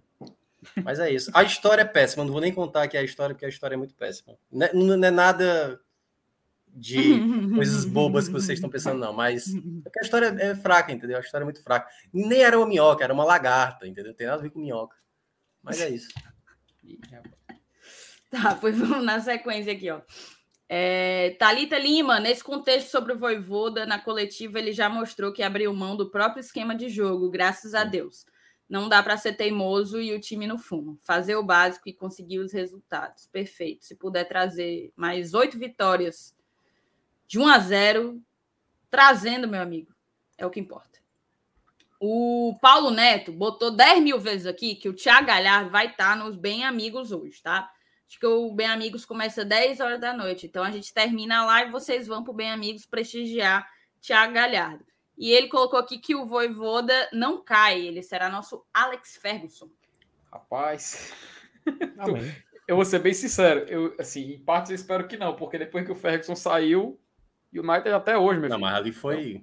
Quantos anos, espero... Felipe, ali? ali Rapaz, é... foram 23. 27, 30 anos, pelo é amor de Deus. Daqui a 30 anos é. a gente se preocupa com isso. O cara não sabe nem como é que assim, respira, cara. E tomara que o, o Bem Amigos ele faça com o Galhardo o, o contrário, né? O reverso. Ah. A, por muitas vezes, quem vai para lá se ferra, né? Tipo, o Ceni foi para lá, foi embora. Deve. O Voivoda foi para lá, o time começou a perder. Então que o Galhardo comece a jogar bola. Né? Que seja o contrário, né? E olha, Saulo, que a gente está no mês de agosto. E o mês de agosto é conhecido aqui em Fortaleza, tá? Você tá ligado? A, rapaz, não foi ano passado, não, que não. Acho que foi agosto, não, acho que foi setembro, né? Foi o setembro o mês que a gente não, não conseguiu vencer um jogo na, no ano. Se eu não me engano, acho que foi setembro mesmo. Foi setembro. Não, mas, mas esse ano já foi muito fumo. Não é possível que ainda tenha. Não, não fale isso não, pelo amor de Deus. Abriu margem aí já. É, essas frases aí, Salvo, tu devia ter é. que tomar cuidado com elas. Tu, e tu que tem Logo que... Logo tu. Logo tu, pô. Não, mas o, o que eu queria dizer é o seguinte, é que já foram muitos meses sem, sem vitória, né? Então... Não... não, mas vamos, vamos na Nada calma. é tão ruim que não posso piorar, Sim. mas vai melhorar. É. Vai é, melhorar. A reação já começou. Ó, Cardoso Filho, boa noite, GTzinho. Meu aniversário foi sexta e tive meu presente ontem. Bom demais. Uma vitória para começar a semana bem. Um final de semana inteiro muito feliz, então, né, Cardozinho? Que bom. Feliz aniversário para você, tá? Um grande beijo. Tudo de bom. Escute Juvenal, meu queridíssimo Juvenal Joaquim, talentosíssimo. Tu viu a música dele, Sal? Não. Ele postou um Rios. Escuta, vai no Instagram dele, olha lá no Instagram dele, é muito massa. Massa, massa mesmo. Boa noite, bancada. Minhoca, tá na hora de aproveitar o ensaio fotográfico do GT e tirar uns retratos. Só achei essa do teu Twitter pra thumb. Eu vou, eu vou pegar da Thaís algumas fotos, que ela tem muitas, né, dela. E aí faz um, é, Deep, aquela parada só no povo, Só no povo eu já fiz dois book, viu? Não, é, você tem... Agora, da próxima vez... Só. Hoje a minha irmã foi não, assim que eu ia falar assim, faça esse book na hora quando não tiver campeonato, né? Porque da outra vez, meu Deus do céu. Que... O, hoje a minha irmã foi bater foto da formatura dela, aí teve uma hora que deu um intervalozinho, eu, ei, deixa eu aproveitar a luz aqui, aí pedi pro fotógrafo. aí bati umas fotos, já estou com elas Logo, logo postarei. Aproveita aí, Juvenal. Pega, pega da Thaís e coloca no meu lugar, entendeu? Ó, oh, Ramon Oliveira, assisti a Season 1 e alguns da 2 de Better Call Saul, achei legal, mas nem de longe se equipara a Breaking Bad. Vá fundo, você está sendo precipitado. Nasceu de Não sete desista. meses? Rapaz, Não desista. Breaking Bad também demora para engrenar. Better Call Saul segue a mesma vibe. Newton Mendes. Obrigado pelo superchat, tá, Ramon? Newton Mendes também mandou superchat aqui. Se o Fortaleza escapar, tatu no peito aquele, aquele lance do Fabrício El Pato Louco baiano. Cabeceia o chute do cara. Tem que respeitar o pato tricolor. De onde que vai essa história de pato, hein? Por causa Minha do nossa. jeito que ele anda? Não, Eita, foi, vamos foi de- arrumação nossa aqui. vai de monólogo agora. Porque- Foi porque. Aí tava falando aqui que ele, na coletiva de apresentação, ele disse que era volante, lateral ou ponta. Aí a galera lembrou que o pato, o animal pato, Hum. ele é o animal que nem anda direito, nem nada e nem voa. Então, poderia dizer que o baiano é o pato baiano, né? Porque. Ah, meu Deus do céu. né? Que Não, eu sou pena. volante. Eu sou volante, marcador. Não, ele é volante, lateral e ponta. Então Entendi. ficou aqui o apelido carinhoso de pato Esse- baiano. Respeite o Adama Traoré do PC, respeite. Só um pouquinho. Cláudio Carvalhedo, sou fã do trabalho do Glória e Tradição e do Tiago Minhoca. Valeu, Cláudio. Emídio, grande Tiago Minhoca Herculano, o monstro da estatística da UFC. Abraço aí, cara. Desde ah, a lembrei do UFC, Emílio. sempre se garantiu muito nos cálculos estatísticos. Ó, o Emílio homem en- tá... entrou para estatística, mas eu acho que não se formou em estatística. Ele entrou até na empresa Júnior lá que a gente tinha na época, ou tentou entrar na empresa Júnior, acabou não entrando. Era muito amigo da minha irmã, mais nova. Acho que era, se eu não estou confundindo o Emílio. Tu não tem Mas- certeza de nada. Cara, eu- nós estamos chegando perto dos 40 agora, e aí tudo é mais difícil, entendeu? Eu acho que eu sou, eu sou um pouquinho mais velho que o Saulo. O Saulo tava falando não sei o que um dia desse aí. Acho que era sobre. Não tô lembrado, não, qual foi o assunto que ele falou um O dia Sol desse. tem 33, mas tá acabado. Não, tem 32, tenha calma. 33 esse mês. Tu nem sabe o dia. É, então eu tô bem na Eu frente. sei ainda. o dia. Eu tô na frente. Gaspar Júnior. Ano passado eu estava sozinho, mas ontem comemorei com a nossa torcida, depois de tanto tempo. Emocionante demais. Só quem mora longe sabe. O Gaspar conseguiu ir para o jogo, pelo visto, né, Gaspar? Coisa boa, coisa boa mesmo. Melhor do que ir para o jogo do Lion é ir para uma vitória, né? Acompanhar uma vitória do Tricolor. Breno Carvalho, olá. Apesar de ser carioca, eu sou filho de pais cearenses. Meu pai me influenciou a torcer para Fortaleza. Dia 7 será a primeira vez no Castelão. Vocês têm dicas, Breno? Depende do Isso. tipo de dica que você quiser. Um terço é bom, um terço na hora do jogo. Vai que. Vai que você- Depende do tipo de dica que, você quiser. reza. Mas E vá de para o setor tênis, sul. algumas me... bota umas três meias, tênis. Por quê? Aí pode ser pé frio, né? Então já entra com com as meias para esquentar os pés. Minha né? nossa senhora, essa foi. Primeira vez que vai ao Castelão, então ter depende, depende do que você quer saber, Breno. Pergunte aí que a gente responde. Mas, gente, vamos fazer o seguinte: vamos aproveitar o superchat do Emílio falando sobre Thiago Minhoca e o seu, o seu poder estatístico. Vamos Aliás, ele até confirmou, algumas- era de fato, ele era amigo da minha irmã e de fato fez estatística. Então, Tá aí, só um memória aviso tá aqui, boa, tá? tá vendo? Diga. Só um aviso, estamos com 700 likes, tá? Se a gente tiver mais 300 likes, a gente vai bater a meta de hoje e iremos sortear dois ingressos para o jogo de domingo. E tá faltando 80 inscritos para bater os 30 mil. Então, Ai, muito as pouco. coisas estão aí acontecendo, né? Exatamente. Eu Pois deixa eu só fazer já o seguinte inscrito, aqui. claro. Ainda bem, é o mínimo, né? É o mínimo. Vamos, vamos fazer o seguinte: eu vou chamar o bloquinho e a gente vai mudar a pauta. Vamos trazer aqui as estatísticas, as previsões, a projeção para o Fortaleza e as rodadas seguintes.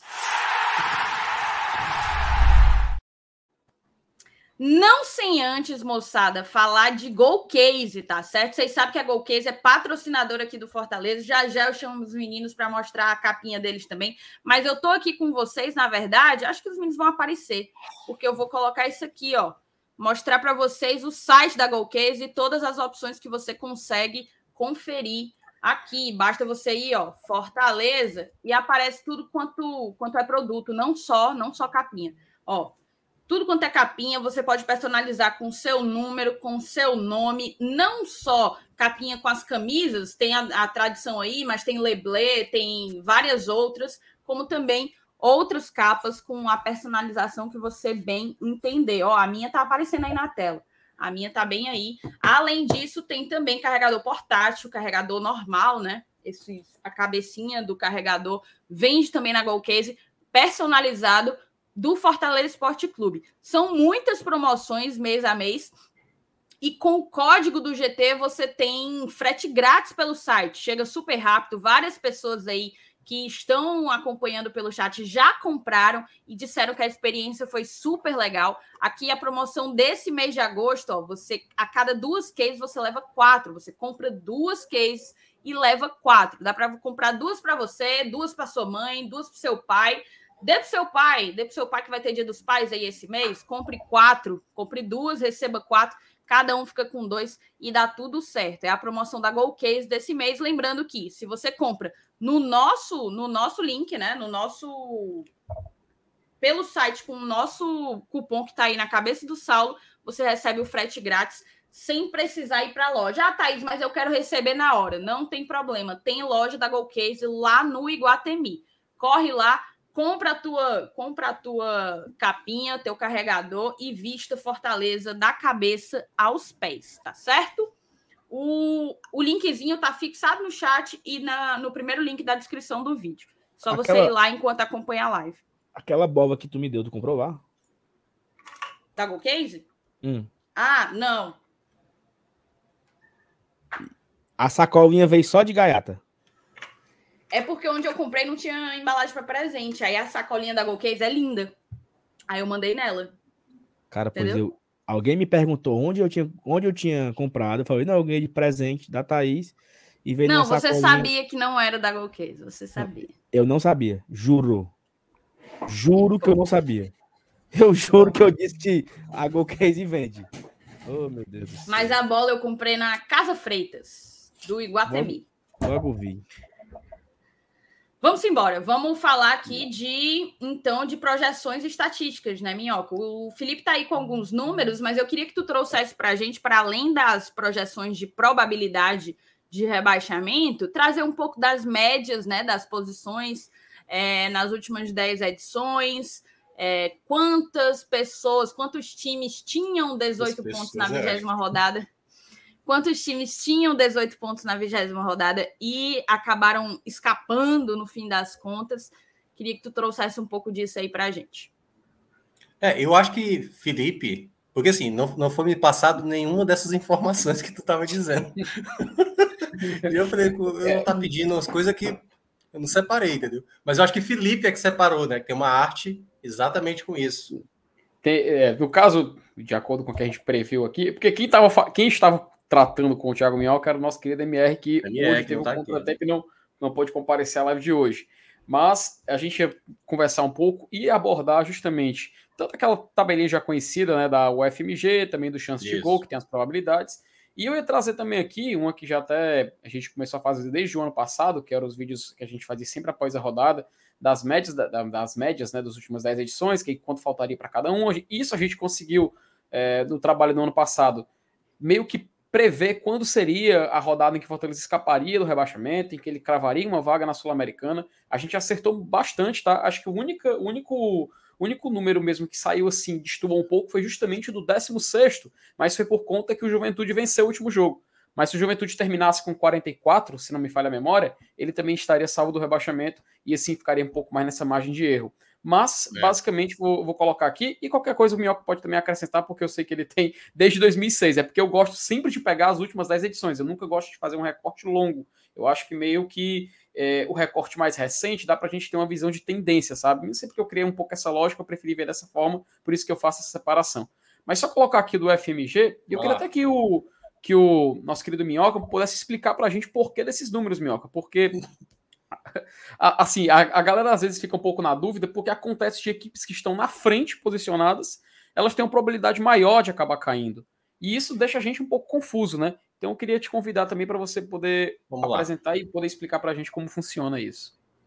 Não, é, é, cada, cada site desse eles trabalham com metodologias específicas, né? Não é uma regra geral. Não é que você estuda estatística na faculdade e você vai encontrar esses percentuais aí, entendeu? Não é uma questão de estudo. Depende do, da maneira como você analisa de uma equipe ser mais propícia e outra não. Da UFMG, eu e o Lucas Mota, a gente, no ano passado, se eu não me engano, a gente fez uma conversa com o responsável, que agora está me fugindo o nome da pessoa, né? Que ele faz exatamente esses números. Como é que é feito da UFMG? A UFMG começa o campeonato, todas as equipes, do campeão brasileiro, o Atlético Mineiro, e aí pegando Palmeiras, Flamengo, até o Havaí, o Juventude, todo mundo começa igual. Não tem peso de elenco, de técnico, enfim, não tem peso de nada. Todo mundo começa igual. A partir do momento que cada vitória dentro de casa, ou, aliás, cada resultado dentro de casa e resultados fora de casa, isso vai dando uma probabilidade, por exemplo, se o desempenho do Fortaleza dentro de casa não é tão bom, então esse percentual para os jogos que o Fortaleza ainda vai fazer dentro de casa, a perspectiva é de que não vai ganhar tantos pontos. A mesma coisa vale se o Fortaleza tiver desempenhando bem, como está desempenhando relativamente bem, fora de casa. Né? Das quatro vitórias, três foram fora de casa. E aí ele vai fazendo a projeção para todas as equipes. Depois ele faz uma simulação geralzão para saber quantas combinações dá que o Fortaleza está na zona do Fortaleza, escapa do Fortaleza na Sul-Americana, do Fortaleza na Libertadores. Então ele vai fazendo várias simulações, eles têm os programas que fazem isso, para gerar essa probabilidade. Diferentemente, e aí, Felipe, pode colocar o do chance de gol, porque aí no caso do Fortaleza ele tem o terceiro maior índice do rebaixamento, tá? 55%. Se a gente vai para o chance de gol, é bem diferente esse percentual. Só para mostrar para o pessoal. Historicamente, passado, tu confia em qual cálculo melhor? Assim? Mais no FMG. Mas nenhum, e daqui a pouco eu vou falar, nenhum deles, para mim, é o, a prova material do que é certo e o que é errado. Porque, aliás, cada um tem a, a sua nuance para avaliar né? isso. É, nesse caso do, do, do chance, pronto, até o vigésimo aí, ó. O Fortaleza, ele tem a quarta empatada com o Cuiabá. O Havaí, que está em 16, tem mais probabilidade até do que o Atlético Goianiense na, na 19 colocação.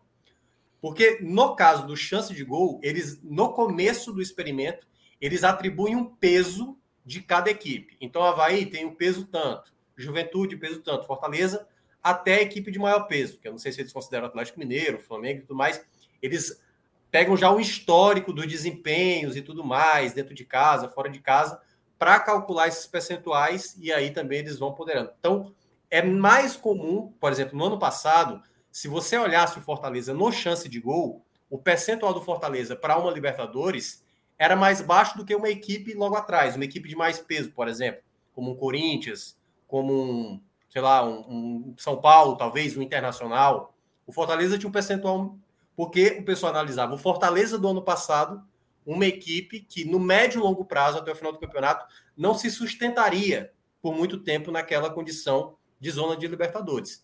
Então é por isso que não há desses percentuais algo certo ou algo errado. Cada um utiliza os parâmetros. Nesse caso especificamente do chance de gol, que é esse que está aparecendo na tela, ele acredita que o Fortaleza tem um potencial suficiente de passar o Havaí até o final do campeonato. Ele está avaliando dessa forma, certo? O, o, o FMG não. O FMG ele utiliza o momento atual. Assim, dado que está acontecendo até agora no campeonato, cada um partiu do mesmo ponto zero, só que ao longo dos jogos, o que você vai desempenhando, e por isso que Fortaleza está pior lá no, no departamento de matemática da UFMG, porque tudo que Fortaleza fez até aqui, na UFMG, ele acredita que vai estar tá nessa balada. E aí, o ponto da virada, que foi o que a Thaís me perguntou, né?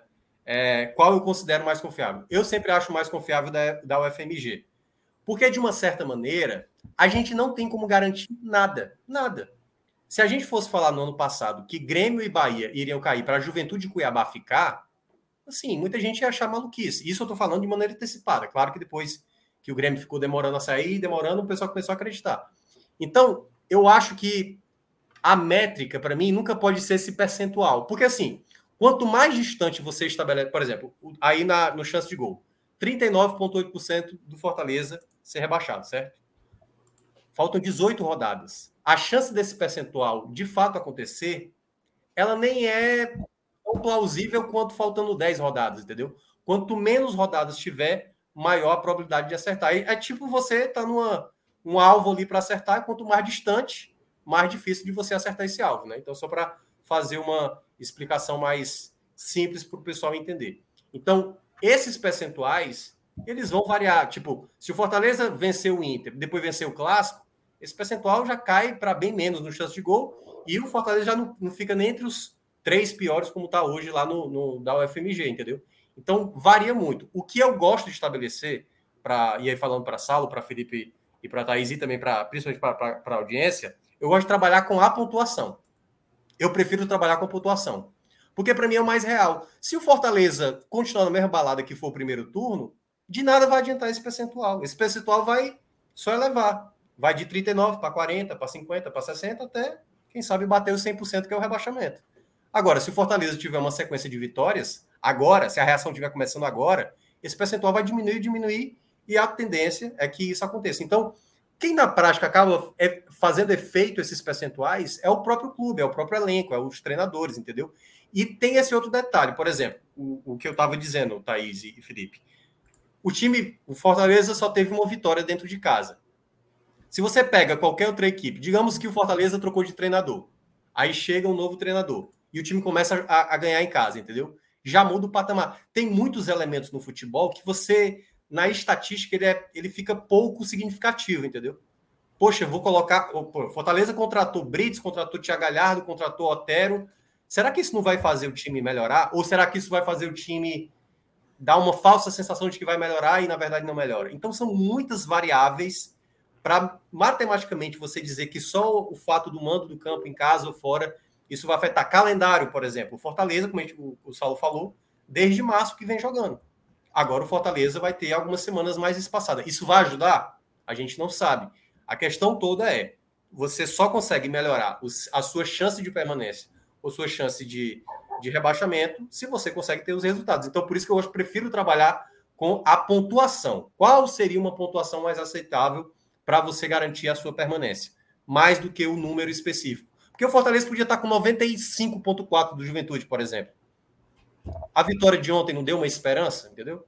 Então, eu acho que depende muito do contexto, do momento, da situação, e eu acho que, às vezes, o percentual isolado, ele não representa uma curva de tendência, uma, uma situação promissora, então eu prefiro trabalhar na, na, na velha pontuação, ali os 45, 44. Lembrando que ano passado, esse caso que o Felipe falou, é verdade, se o Juventude tivesse feito 42, é, 4, é isso? 44, 44.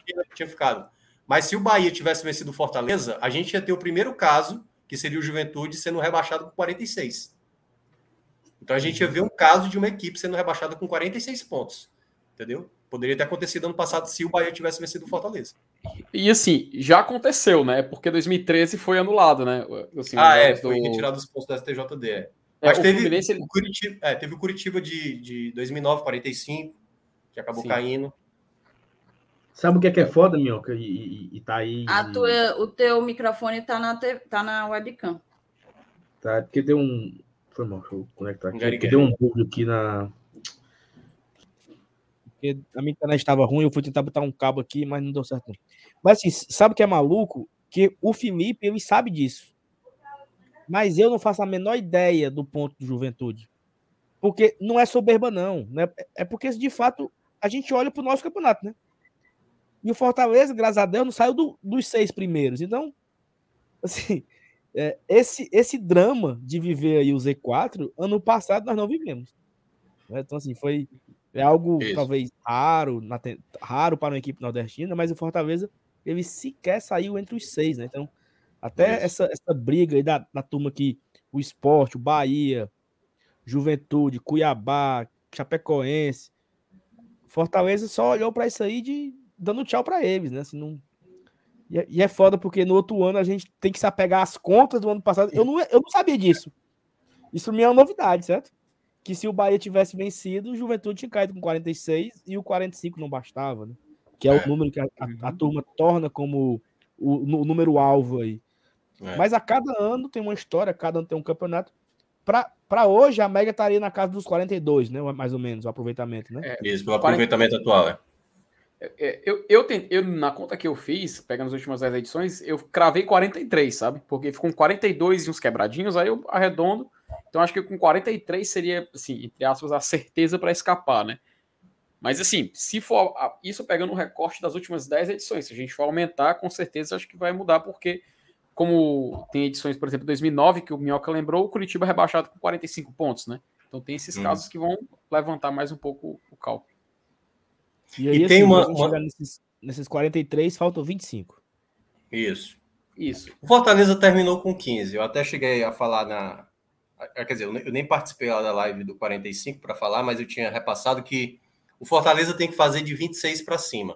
Por que, que eu estou falando 26? 26 ainda não é o ideal, né? 26 com 15 daria 41. Um, aquele valor meio. Não é, muito, não é muito garantido com 41.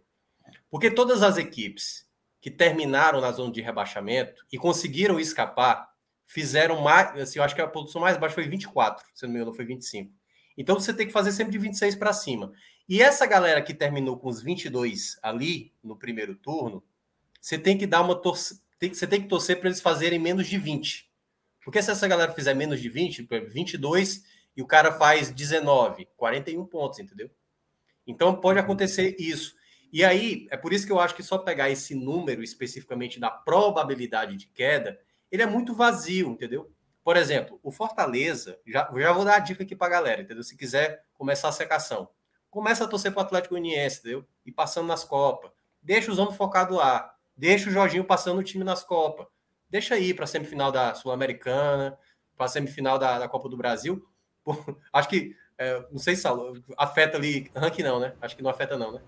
Não, não. Atlético Goianiense, afeta não, né? Pois é, dá uma torcida para o Atlético Goianiense, deixa lá, eles acreditando que vão ser campeão, e deixa eles lá, na zona de rebaixamento, entendeu? Uhum. Poupando o time na é. Série A. É bom, isso é bom, entendeu? O Havaí, que está numa queda, é bom que tenha uma saída lá do, do, do, do Barroca, entendeu? Porque eu acho que o Havaí é muito fraco. Acho que o Barroca está fazendo um grande trabalho no Havaí. Eu acho assim que, mesmo o time perdendo, o time até joga bem, entendeu? Então, é assim, é, é, começar a olhar os alvos. O Cuiabá, entendeu? Também está numa situação delicada. Pedir para que já, o Antônio Oliveira lá, que começou até bem, agora já três derrotas seguidas, se eu não me engano, né? Então tem que Isso. ter começado a dar aquela secada. E o campeonato é esse. Uma, uma fala do MR ontem, que para mim foi perfeita. O campeonato do pessoal de baixo é desespero. Todo ano, quem disputa a parte de baixo, o cara não acredita como é que ficou. Porque não é só quatro uhum. que jogam mal é uns seis ou sete que jogam mal, que deixa escapar ponto, como o Fortaleza já deixou escapar nesse campeonato. Entendeu? Acontece, acontece. O Goiás, por exemplo, o Goiás que agora duas vitórias seguidas, ele virou sobre o Fluminense já no final da partida e tomou dois gols do Fluminense. Imagina isso acontecendo com o Fortaleza. Fortaleza virando o jogo e depois tomando a virada de novo dentro de casa. Meu Deus do céu, mano, desespero. O Aleph Manga teve um jogo aí também do Curitiba que saiu chorando porque perdeu uma chance contra o Corinthians. Então é des... par de baixo, é desespero. E não, e, e aquela coisa, é capaz de acontecer mais tropeços, entendeu? Só que é que tá, é tentar ir trabalhando a cada rodada. É, é, como vocês falaram, vi o vídeo do Saulo junto com a MR de hoje, né? Falando sobre os times que é da briga ali do, do, do, do Santos, né? É o décimo primeiro? Do Santos para baixo, né? É, do é. Santos para baixo. É, Esses são os confrontos diretos. É, Assim, é, porque do o Goiás, Santos... do Goiás pra baixo. É porque o Santos está vencendo o Fluminense agora. E é justamente esse detalhe, porque tem as vitórias que acabam quebrando esse, essa, esse ritmo, né? O próprio Fortaleza viveu esse ano, quando ele venceu o Flamengo por 2 a 1 Eu lembro que em 2000, na edição 2020, o Sport venceu o Inter fora de casa, e que aquilo ali foi que praticamente cravou a permanência do Sport, aquele jogo, uhum. na minha opinião aquela vitória contra o Inter fora de casa que estava totalmente fora do script. O Inter brigando para ser campeão. Eu não tenho lembrança se o Internacional era o líder naquela ocasião, mas ele consegue aquela vitória fora e foi o passo para se salvar do rebaixamento. Tem muito time que fica, Felipe. Muito time ruim que fica. Ou assim, não é nem muito time ruim, que, time que deu muito motivo para cair e não caiu, entendeu? Muito motivo para não é marcação, não é marcação, tá? Não, só deixar bem claro. Mas assim, em 2019, o Ceará poderia ter feito 37 Total. pontos que escapava. Escapava. 39. Não, mas correto. Correto. O Ceará fez só 39 pontos e o Ceará, se eu não me engano, nas últimas 7, 8 rodadas, só fez jogo de time rebaixado. A Chapecoense já já estava na Série B, acho que ganhou do Ceará jogando lá. O, banco do Ceará era uma triste. Era um rebaixamento, o gol contra. Saiu na frente contra o Atlético Paranaense aos 44, aí passou dois minutos, o Atlético Paranaense empatou. Eu lembro o Castelão assim, calado pra caramba, assim. Todo jogo, só que aí via. Só que sempre o Ceará jogava primeiro e o Cruzeiro jogava depois. O Cruzeiro sempre entrava em campo já sabendo o que precisava fazer. Aí o que o Cruzeiro fazia, não fazia parte dele. Porque o Cruzeiro foi tão incompetente quanto. Goiás e Corinthians, no ano que o Corinthians foi rebaixado, a mesma coisa. Era cada um mostrando, porque, se não me engano, acho que também foi uma das menores pontuações, acho 41, uma coisa assim, é, que acabou ficando. Então, assim, todo ano. Pô, o Fortaleza em 2020, gente, levou de 4 a 0 do Bahia na reta final e era. É porque teve aquela vitória sobre o Vasco. E não ganhou mais. Os últimos três jogos foram três É isso. E, e, era, e era assim, era perdendo bem, não era que era perdendo ali no. lutando, entendeu? Era perdendo 3 tipo a 0, assim, 3 a 0 o saldo de gols era muito importante. 3 a 0 pro Palmeiras, 4 a 0 pro Bahia e 2 a 0 pro Fluminense. Fluminense. Foram é. nove gols em três jogos e três lapadas. É. E mesmo assim não caiu pelo saldo. E você lembra, Saulo? Você lembra que, na verdade, assim, tinha preocupação com o Vasco, mas a preocupação mesmo era o Goiás, na penúltima rodada, lembra? Isso. Teve um jogo do Goiás que tinha que empatar. Entendeu? E aí o Goiás empatou e aí foi aquele mega alívio, porque pronto, agora só saldo de gol, aquele saldo de gol assim, maluco e uma, acontecer. Então, assim, tem time ruim que vai escapar, time que e merece uma... cair, entendeu? Voltando para 2019, eu lembro que o Ceará ganha do Internacional no Castelão e o Fortaleza perde para o Corinthians. Um jogo que o Fortaleza foi roubado, teve, sei lá, pênalti. Não lembro direito, não. Sei que aquele grandão, o Bozelli, fez dois gols de cabeça. Sim. Aí o Fortaleza perde para o Corinthians e o Ceará ganha do Inter. E aí o próximo jogo é o Clássico Rei. Fortaleza ganhou de 1x0 o gol do Ayrton Paulista, né? Até Isso. o final, o Ceará não ganhou mais nenhuma. Era empate e derrota. E o Fortaleza não perdeu. Então, aconteceu o X. E o Fortaleza termina em nono. E o Ceará termina em, em, em 16 com a condição, como você falou aí. O Cruzeiro não quis ficar. Porque o, o Ceará meio que foi destruído nos últimos jogos. Total. E, e se tu pegar só um recorte das últimas cinco rodadas de 2019, o Cruzeiro fez zero pontos, cara. Os últimos é. cinco jogos o Cruzeiro pontuou em nenhum. O Ceará ainda conseguiu três empates nos últimos cinco jogos. E que foi o que credenciou ele para ficar na frente do Cruzeiro. Acho que ficaria de, qualquer, ficaria de qualquer forma porque tinha vitórias a mais. Mas ele ia ficar com 30. ia se salvar com 36 pontos. Aí sim era uma um, o Bahia, um o Bahia, antes de fazer aquela goleada aqui no Castelão, né, naquele já era 2021, né? Terminou a temporada 2021. O Bahia ficou, acho que oito rodadas e fez um ponto, cara. Oito rodadas assim, tipo sete lapadas, foi oito, oito derrotas. Foi muita sola que o Bahia levou, velho. Muita sola. Com o Bahia, o Bahia, o Bahia conseguiu escapar, pô. Já era com o Dabov esse, esse recorte dos jogos? Não, é, já tava com. Ah, quer dizer, eu acho que teve ali um, um momento com o Dabov. Não tô lembrado, mas eu acho que não foi todo, não. Porque aí depois veio o, o dado, né? O dado Cavalcante. Mas teve uma sequência muito negativa de, de resultados. Não, mas o Dabov não foi ano passado? Que o Bahia caiu? Ah, então foi ano passado, é, tá confundindo, Felipe. Qual foi? Não, ah, não, foi o Mano Menezes. Mano Menezes. Mano Menezes. Ah, a gente, Mano Menezes. Ah, pensei que a gente tava falando de 21. Tá? Não, não, não, Foi no ano que o Bahia ficou. É, ah, da goleada, Bahia ficou. Fortaleza. Sim, sim, é. sim. Porque o Bahia, quando o Bahia ganha do Fortaleza, ele livra. Automaticamente ele, ele livrou a queda ali quando ganha do Fortaleza. Porque se o Fortaleza ganha, o Bahia tinha chance de cair. Né? Assim, não, não era garantido que o Bahia fosse ficar antes, antes daquele jogo. Né? É, que, Mas ó. o dado, o dado chegou, meteu a lapada no Lion. Ainda... 22 rodada, até aí eles tiveram sete derrotas seguidas, um empate e depois foram vencer depois, assim. Então, assim, o Bahia. O Bahia tava, tava desenhado o rebaixamento. Desenhado e, e, o rebaixamento. E, e esse campeonato. Cara, o Fluminense, informação aqui, o Fluminense virou em dois minutos, tá? É, não, mas. Minha Nossa Senhora.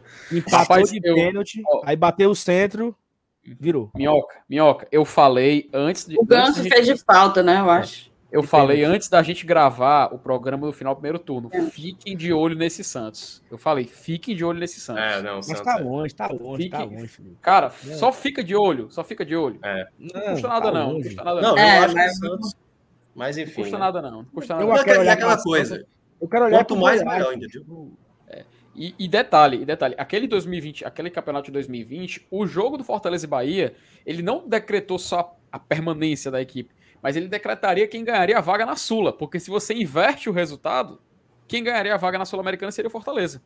Que ele ficaria Isso. com 44 pontos e o Bahia é. ficaria com 41. Aí o esporte ficou ali no meio do, no meio do caminho porque não, não teve esse ritmo de pontuação.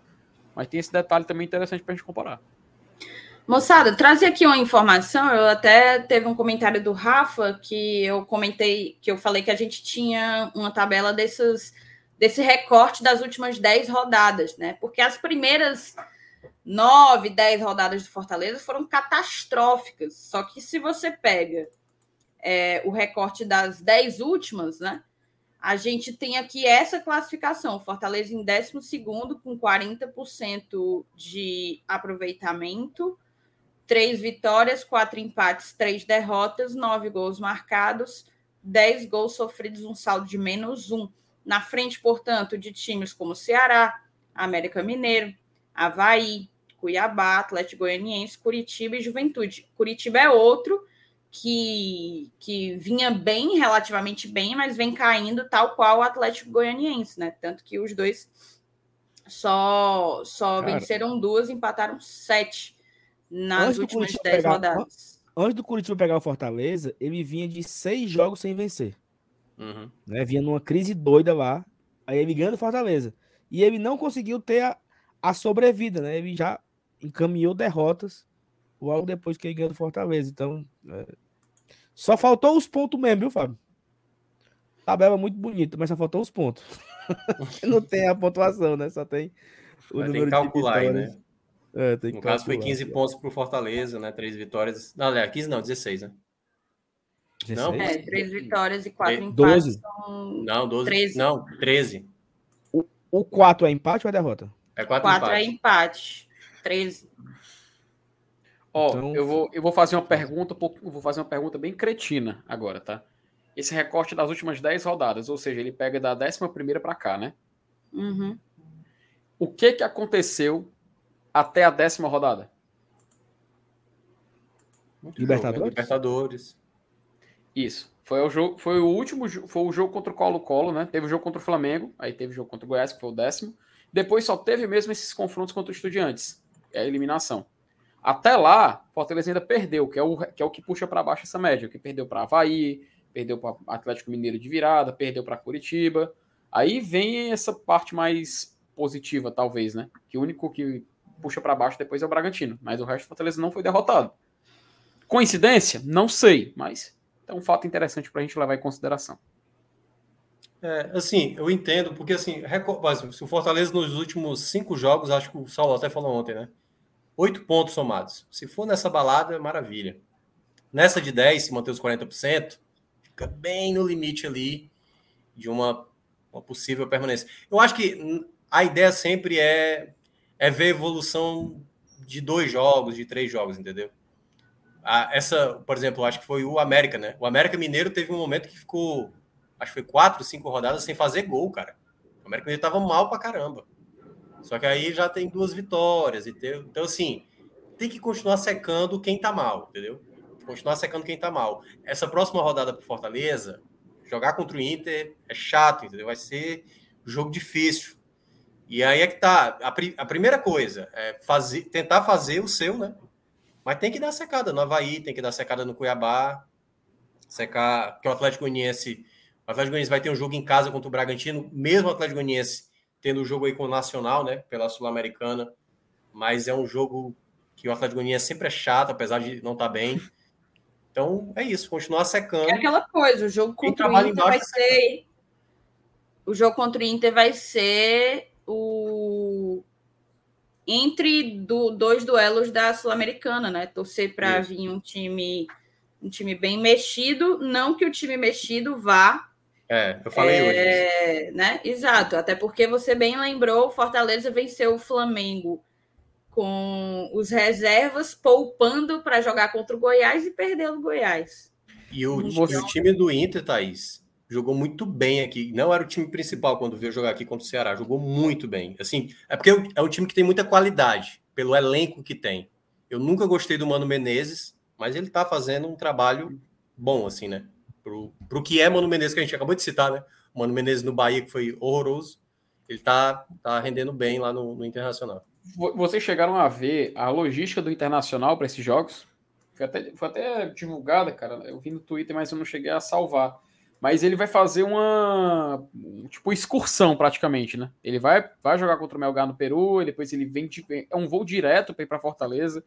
É, enfim, ele vai passar um tempo assim realmente em viagens para jogos.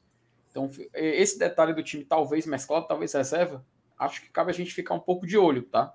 Não sei se eles vão vir com, com a equipe totalmente reserva, mas enfim, eu, eu, não, eu não confiaria muito nessa, nesse fato, não. Enfim, vamos ficar de olho, né? É, é, e um outro ponto que o, que o Minhoca, desculpa só te interromper, Minhoca, outro ponto que tu trouxe aqui é o de sentir, você falou, ah, eu prefiro não me prender a essas, é, esse percentual de probabilidade, eu prefiro olhar para ponto, né? E se a gente sentir o termômetro do nosso campeonato, da segunda página da tabela aqui, o Felipe ainda aposta que o Santos vai cair, mas por hora está em zona de tá Sul-Americana tá na primeira página. Aí porque tá com a vitória, entendeu? Não, não teve a ah, virada é? do Fluminense ainda aí. Dá um, dá um F5 aí, dá um F. Atualização que talvez. Cadê o Santos? Tá aqui ainda. Ah, ainda tá em nono. É, é isso mesmo. É. Cadê? Ah, é, tá, tá certo, tá à frente do São Paulo, porque o São Paulo tem, tem poucas vitórias. Tá certo. Pronto. Daí o que é que acontece? Se a gente pega o termômetro aqui, deixa eu ver se dá para eu dar um zoom.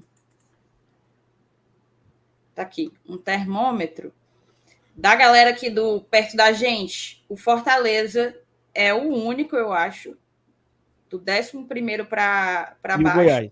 É o Goiás. É, os dois, Fortaleza e Goiás pontos. são os dois únicos que só têm uma derrota nos últimos cinco jogos. Oh. Goiás tem uma.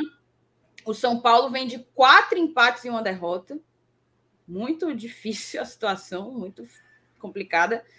É, o Botafogo, quatro derrotas e uma vitória. O América, três derrotas, duas vitórias. Ceará, três derrotas, duas vitórias. Curitiba, três derrotas, um empate, uma vitória. Havaí, Essa vitória do derrotas. Curitiba foi na gente, tá?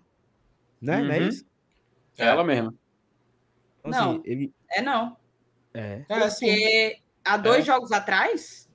Não é porque está invertido. No caso, ele conta é, recentemente da recente, esquerda para a direita. Ah, entendi. No do, Google, no do Google é o inverso. Ele conta. Será que é mesmo? Acho que não, Felipe, porque o do Fortaleza o Verdinho tá ali no final. Ih, rapaz, então peraí. Eu tô com o do Google aberto aqui. Pô, faz tanto. Teve tanto jogo assim do Curitiba para cá, pô. Cara, não, do Curitiba foi antes da Libertadores. Foi, Fortaleza foi, já jogou contra já Santos, tem... já jogou contra é, Cuiabá, é, já jogou contra Palmeiras, Palmeiras, Santos, Isso. Atlético Goianiense, Red Bull e Cuiabá. Ó, oh, uma ruma de não, é, então, não. então saiu, era É, tá certo. Ela tá tava certo. ali, né? Ela acabou Isso. de ser saudada. É, então não é não, é não. Então nos últimos seis jogos, o Cuiabá, Cuiabá, o Curitiba tem duas vitórias. Nos últimos seis jogos, tem Isso. duas vitórias. Pronto, Havaí nos últimos cinco, quatro derrotas, uma vitória. Cuiabá, três derrotas, uma vitória, um empate. Fortaleza, duas vitórias, dois empates, uma derrota. Atlético Goianiense, cinco derrotas, parece que são seis nos últimos seis jogos. É, e o Juventude, duas derrotas, dois empates, uma vitória. Isso é um bom termômetro também, você sentir o momento dos seus adversários. Né? É, e, embora, né, Thaís, e aí é uma coisa que acontece muito na parte de baixo. A sensação de cada torcedor quando não vem uma vitória, porque assim, o que é que acontece, o que eu percebo olhando de fora a torcida do Fortaleza. Há muito desespero. Assim, eu, eu, por, eu, por uma certa forma, eu também já fico meio desesperado, né? Assim, de uma certa maneira, quando eu vejo algum clube cearense, tipo Ferroviário, que tá levando fumo aqui do, do Remy e tal, já gera uma irritação. Mas para o torcedor é maior ainda, entendeu? O empate contra o Santos, nossa senhora, foi. E, e é isso que eu estou dizendo. Esses confrontos, o vídeo que o Saulo e o MR fizeram hoje, dessas equipes, do 11 para baixo, o Fortaleza vai enfrentar. Vamos lá, vamos pegar o melhor caso. Vai pegar o Juventude. Vai pegar o Juventude lá. Esse jogo você vai colocar três pontos, certo? Mas esse jogo o Fortaleza vai ter que jogar muito. O Juventude vai ter que. Não é, não é que ter largado o campeonato. O Juventude tem que estar tá jogando mal. Porque o Juventude jogando mal. O Juventude só tem uma vitória nesses 11 jogos. Né? Que foi contra o Ceará na semana passada. E é que tá, o, o, o Ceará perdeu o jogo porque o Ceará também não jogou nada, entendeu? O Fortaleza teve muito jogo que o adversário não jogou nada e o Fortaleza perdeu o jogo. O Curitiba, por exemplo, aquele jogo nada indicava que o Fortaleza perderia por todo o contexto da partida. Esse campeonato não está dando ponto de graça para ninguém. É por isso que todo jogo o Fortaleza tem que estar tá em cima, tem que estar tá em cima. Acho que eu falei aqui da outra vez quando eu participei. Acho que na verdade foi naquela live especial que o Saulo me chamou de madrugada, eu estava voltando para o cinema. Não era para todos, era uma live exclusiva. E eu, e eu falei, desde o jogo do Ferroviário, desde o jogo do Ferroviário, tinha uma coisinha ali no Fortaleza de 2022 que me preocupou, entendeu? Era uma coisinha Isso. que me preocupava. Essa live aí, eu lembro, foi quando o River Plate venceu o Colo-Colo. Foi, foi. Que a gente foi ah. a penúltima rodada, a penúltima é. rodada da, da, da Libertadores. Da... Exato, e eu tinha, é. eu tinha falado, eu tinha falado pro, pro, pro PH, pra galera que estava acompanhando, que o Fortaleza não pode se acomodar. O Fortaleza desse ano ele não é tão confiável como no ano passado, entendeu? Então tem que é isso. É os golzinhos de, de Robson fazendo raiva, é às vezes o Vargas entrando para ajudar defensivamente, fazendo raiva, perdendo bola. E aí é que tá, né? A questão é que o Fortaleza teve muitos jogos com o placar na mão e deixou escapar. E agora é tentar ser mais concentrado, tentar é isso, cara. Não tem. E aquela coisa, vai enfrentar Flamengo, vai enfrentar Inter, vai enfrentar o Fluminense, que tá vivendo uma boa fase. E ir pro jogo, cara. Ir pro jogo. Não dá para vencer os 18 que restam, certo? Não dá para vencer. E vai ter frustração. E aí é isso. É renovar as baterias, passar por cima, tentar o próximo, tentar o próximo. Quem quer escapar não pode largar os pontos, não. Eu, eu larguei os pontos hoje, da boca. Mas. e assim, e, e assim, Minhoca, é claro que a gente tem uma sequência agora bem dura, né? Que é Inter e Ceará. É, e depois é Corinthians, né? Então os próximos três jogos são bem, bem é. complicados para Fortaleza. E os três em casa, né? Os três no Castelão. Então os próximos três jogos do Brasileiro, Fortaleza não faz nenhuma viagem. Os três aqui. Mas o que eu sinto é assim: isso é o próprio Ceará. Um time que faz tem uma, uma sequência mínima, três vitórias seguidas, ele consegue se afastar bem muito, né? Porque o Fortaleza ele está fora da briga. Durante um, boa parte do campeonato, o Fortaleza não tava brigando. Porque quem tava brigando é o cara que ganha, sai da zona, perde, volta. O Fortaleza tava ali afundado. Então eu acho que para o Fortaleza dar essa sensação de, de olha, agora nós realmente estamos na briga. Uhum. Ele precisaria engatar duas ou três. Porque Sim. o Fortaleza, no campeonato 2022, ainda não venceu duas seguidas. Né? Todas as suas vitórias, até aqui, foram acompanhadas de um empate ou de uma derrota. Ele ganha do Flamengo, empata com Goiás. Ele ganha do América. Eu não lembro quem foi depois do América. Perde pro Curitiba, talvez, acho que é. Não sei se é o Curitiba. Aí ele ganha do Atlético Goianiense, perde pro, Braga, pro Bragantino. Então, ele precisa engatar duas ou três na sequência, que ele vai... A, a, a sua caminhada de pontos, ela é bem maior do que, o, do que quando empata e perde, obviamente. Acho que o Santos empatou. E aí a gente fica, eu acho que a gente consegue enxergar o caminho mais, mais claro, né? Porque é. assim, teve um jogo, quando nós vencemos o Atlético Goianiense, e era assim, se ganhar do Bragantino, a gente pode ficar a dois pontos de sair e pode chegar com o jogo do Santos se ganhar sair. Né? A gente uhum. chegou nessa possibilidade, só que a gente perde pro Bragantino, né? É. E um empatezinho que servia, né? Aquele um pontinho. E é mais, Saulo. E eu concordo contigo mais por conta, às vezes, do contexto, né? Porque, Isso. por exemplo, se é 0 a 0 o jogo, tá, aquele jogo do Atlético Mineiro, né? Se é 0 a 0 aquele jogo, nossa senhora, o pessoal tava comemorando. Muito, se toma o 2 a 2 o pessoal ia ficar com raiva. Agora, como toma 3 a 2 cara, sabe assim, é inadmissível. Tomar um gol era até aceitável. Tomar 3 é que não dá, cara. Tomar 3 é que não dá. Tomar 3 faltando 10 minutos, né? É, exatamente. Tomar um até que vai. Mas não, aí tomou o um empate, acabou, cara, acabou o jogo, acabou o jogo. Tipo assim, a gente já conseguiu a proeza de tomar dois gols. Não dá para tomar um terceiro. E aí é, é, esse tipo de coisa que a mentalidade, todo jogo tem que ser ressaltado. Todo jogo, todo jogo, todo jogo. Porque é por eu tenho falado muito. O problema do Fortaleza é como se fosse um problema crônico. Não é um problema pontual. O problema pontual é se o Fortaleza tomasse um gol no final da partida, uma vez, duas vezes, vai lá. Mas é muito recorrente durante essa temporada. Uma equipe que tem esse problema crônico é aquela coisa, todo jogo tem que estar em cima. Todo jogo, qual foi aquele jogo que o acho que foi o Boeck, foi o Benevenuto que botou a mão na cabeça para dizer, ó, cabeça, cabeça, cabeça. Tem que estar focado, cara. Se não se ligar, tem, vai, vai ficar tendo, vai, vai, vai tendo os apavoros no final. E é isso. E o Fortaleza, às vezes, também precisa tranquilizar o jogo, né, Saulo? Às vezes não tranquiliza. Naquele jogo contra o Atlético Goianiense, era muito contra-ataque desperdiçado. E aí não fazia, não fazia, não fazia. E meu amigo, até dar o tempo para acabar o jogo, era desespero. Então o Fortaleza assim, tem que fazer um, um 2x0 e acabar o jogo mesmo, sabe? Segurar o jogo para acabar 2x0. E ontem, ontem foi foda. O meu amigo Jossi Cleito, mandar um abraço para ele. Ele saiu de todos os grupos, mas se ele tivesse no grupo, na hora que o Robson fez o gol, ele falaria a seguinte frase: O gol saiu muito cedo. Mas tem eu acho que todo mundo tempo, pensa isso hoje do Fortaleza. Tem muito tempo ainda, sabe? ainda tem muito tempo para acabar o jogo, meu Deus. Para que um gol tão cedo? Porque o gol saiu nos 24 e foi exatamente o que aconteceu. Os próximos 70 minutos foram de profundo sofrimento. É. Toda bola que é na área você tira com o vento. E eu tava aqui em casa e a, e a Raquel tem certeza que eu sou doido. Porque eu passei assim. A partir dos 30, eu, eu era minuto a minuto. Vai, vai, vai, vai, 31, 31, 31, porra. Bora, falta 14.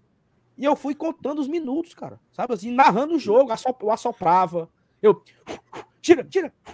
Ficava em pé, batia com a mão, porque assim, você vai ficando doido. É, é muito sofrimento. É esse muito sofrimento. Esse do gol sair cedo, eu lembro do jogo contra o Botafogo, cara. O, jogo, o gol foi no comecinho do jogo. E o time depois ainda teve no primeiro tempo a expulsão do Sebadios. E na sequência Aí, da expulsão sai o gol, cara. Tá, é, é, são esses detalhes, de cara. Sabe? Isso foi de Porque, matar. Como foi que teve um jogo que teve um jogador que foi atendido? No momento que o cara foi atendido, sai o gol do adversário. Eu falei, pelo amor de Deus, cara. É não saber reagir o que está acontecendo em campo. Então, sabe, quando é um problema de maneira recorrente, você tem que estar tá ligado direto. E eu acho que é um ponto também que a torcida tem que ficar sempre atenta nos jogos em casa. Porque é óbvio que vai, por exemplo, aquele jogo do Goiás. Aquele jogo do Goiás, tava desenhando, assim, sabe? O Goiás atacava, e atacava, e atacava, e atacava. Aí eu lembro que muita gente falou assim, pô, a perda de bola lá do, do, do Torres e tal, que aconteceu também com o De Pietro, entendeu? E aí e o pessoal começa a ficar justificando, tá vendo? É o Torres, tá vendo? É o De Pietro. Cara, é o time de uma maneira geral. Não dá para aceitar. O jogo vai acabar. Você não pode. Porque ninguém tá sabendo que o jogo vai acabar daqui a um ou dois, três minutos. Os caras têm que estar tá ligados direto. É não permitir chutar, não permitir cruzar, é não fazer falta próximo da área.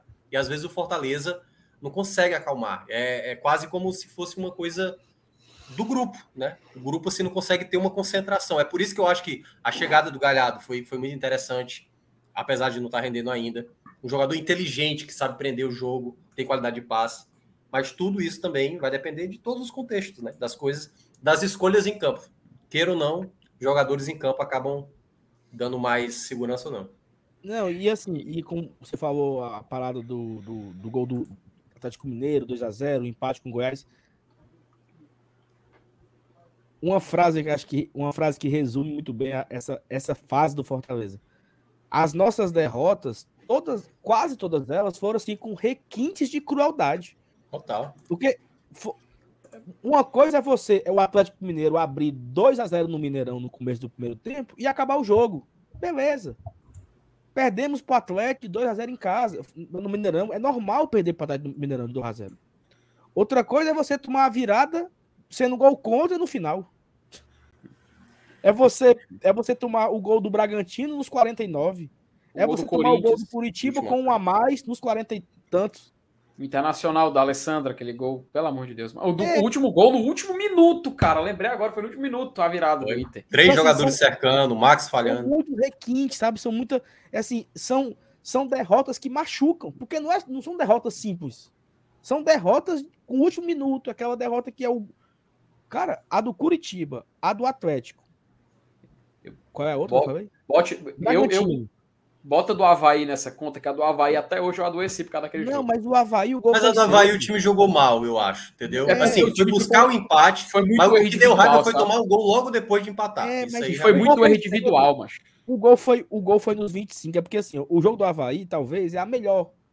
Porque o, jogo, o gol foi nos 25, você ainda tem 25 minutos para beber água. É. Para engolir a derrota. O jogo do, do Curitiba, cara, o jogo tava acabando. O jogo do Bragantino, a bola era nossa. No pé do Robson, ele foi cavar uma falta. E. Pá, pá, pá, então, assim, você não acredita que saiu o gol. Porque essa, as nossas derrotas no campeonato, a maioria delas foram com requintes de crueldade, assim, para você adoecer mesmo. É. Porque são. Não, não consegue segurar, não consegue prender. E eu até comentei aqui na live ontem, não sei se tu lembra, Minhoca. Ceará e Palmeiras, chegou uma hora que não teve mais jogo. O Palmeiras cozinhou ali na. Teve um, um lateral pro Palmeiras. Meu amigo, o Palmeiras ganhou mais de um minuto para bater um lateral. Uhum. Bem devagarzinho, aí trocou, jogou para outro cara bater e o Daronco deixando rolar. É. Aí quando bateu o lateral, o Daronco acaba. Se o líder do campeonato usa desse artifício para ganhar os jogos, por que que meu leãozinho, que é o último, não usa, meu Deus? É. Se o Palmeiras é o líder, rapaz, o Palmeiras entendeu? É uma vitória que não pode passar. A gente não pode perder o jogo hoje, não pode perder os três pontos hoje. E o Palmeiras, se sentindo pressionado com um a mais, fez ali uma, uma cerazinha para garantir os três pontos. O Fortaleza ele não sabia fazer isso, para segurar É. um ponto, para segurar os Não, três. ontem- Zero malícia. Ontem, ontem, não sei se você reparar, teve uma que o Fabrício Baiano partiu pelo lado direito. E aí, tipo, tinha tanta coisa que ele podia fazer, jogar nas pernas, sentar na bola, sabe? Senta na bola, o juiz vai dar falta, mas senta na bola, entendeu? Aí ele vai, perde a bola, ele fica deitado no chão. E aí você fica, você fica lembrando todos os outros jogos, né? Aquela bola que o Robson perdeu, aquela bola que o, o aquela bola que o Torres perdeu e tudo mais. E aí, nos finais de jogos é isso. Toda vez que o Fortaleza está com a bola, pois segura, meu amigo. Um minuto. Tenta segurar um minuto com a bola. Um minuto. Prende nas pernas. Pega, pega com a mão. Cai assim, sabe? Segura. Ixi, tive, tive um mal-estar. Caí e segurou a bola na mão. Tá? Aí pronto. Aí. Mas às vezes é isso. É, às vezes é, é tentar ser um pouco mais inteligente. E tentar. Ontem, o que me incomodou do Fortaleza foi isso. Tava com a vantagem.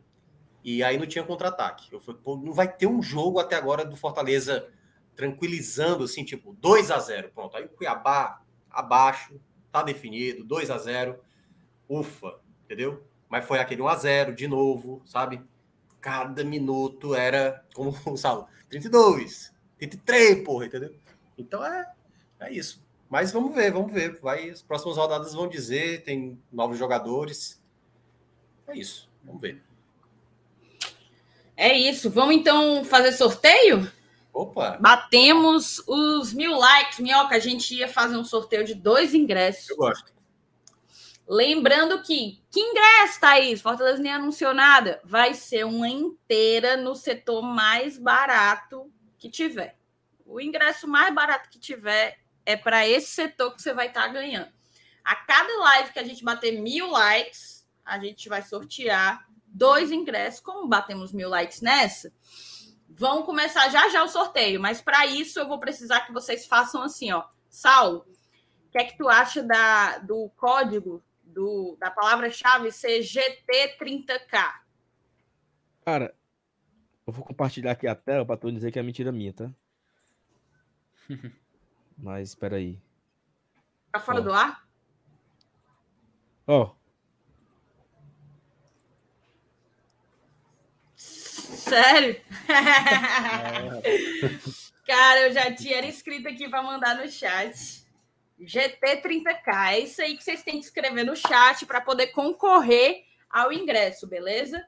É, Enquanto vocês vão mandando, o Saulo vai tirar aqui a, a brincadeira e eu vou só pedir uma última, uma última opinião do. do... só um ponto, tá? Não Diz. tem ninguém participando, tá? Porque ninguém escreveu ainda. Ah, agora sim. Agora É, agora tem. Se acalma. mas Tem 10 aí, de Deus. 20. cara. Ok, Gente. agora sim. Não, agora pronto, beleza, tá valendo. Porque ninguém Cara, escreve. cara é muito nervoso, velho. Ninguém tava escrevendo, meu, que eu disse, pronto, ninguém quer. Oxi. Não, tá certo. É, é porque o nosso, nosso sistema que ele demora um pouquinho para atualizar o chat. Não, beleza, agora eu tô, agora eu tô O mais meu, animado. o meu sol no signo é exatamente o Saulo Alves. Assim, meu, meu signo principal. Ó, vão É, Ares, botando é aí, gente, vão botando aí. Tem, Virgem. tem influência em Ares aí, tem. Não, não sei. sei virgem.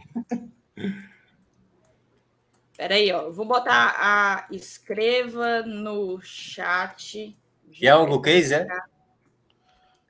Não, é o ingresso calma. do jogo do É Inter. um ingresso para jogar bom. É. Ingresso de inteira pro setor mais barato. E assim, é uma campanha, minha. Se a live bater mil likes, a gente sorteia dois ingressos. Bateu Entendi. mil likes.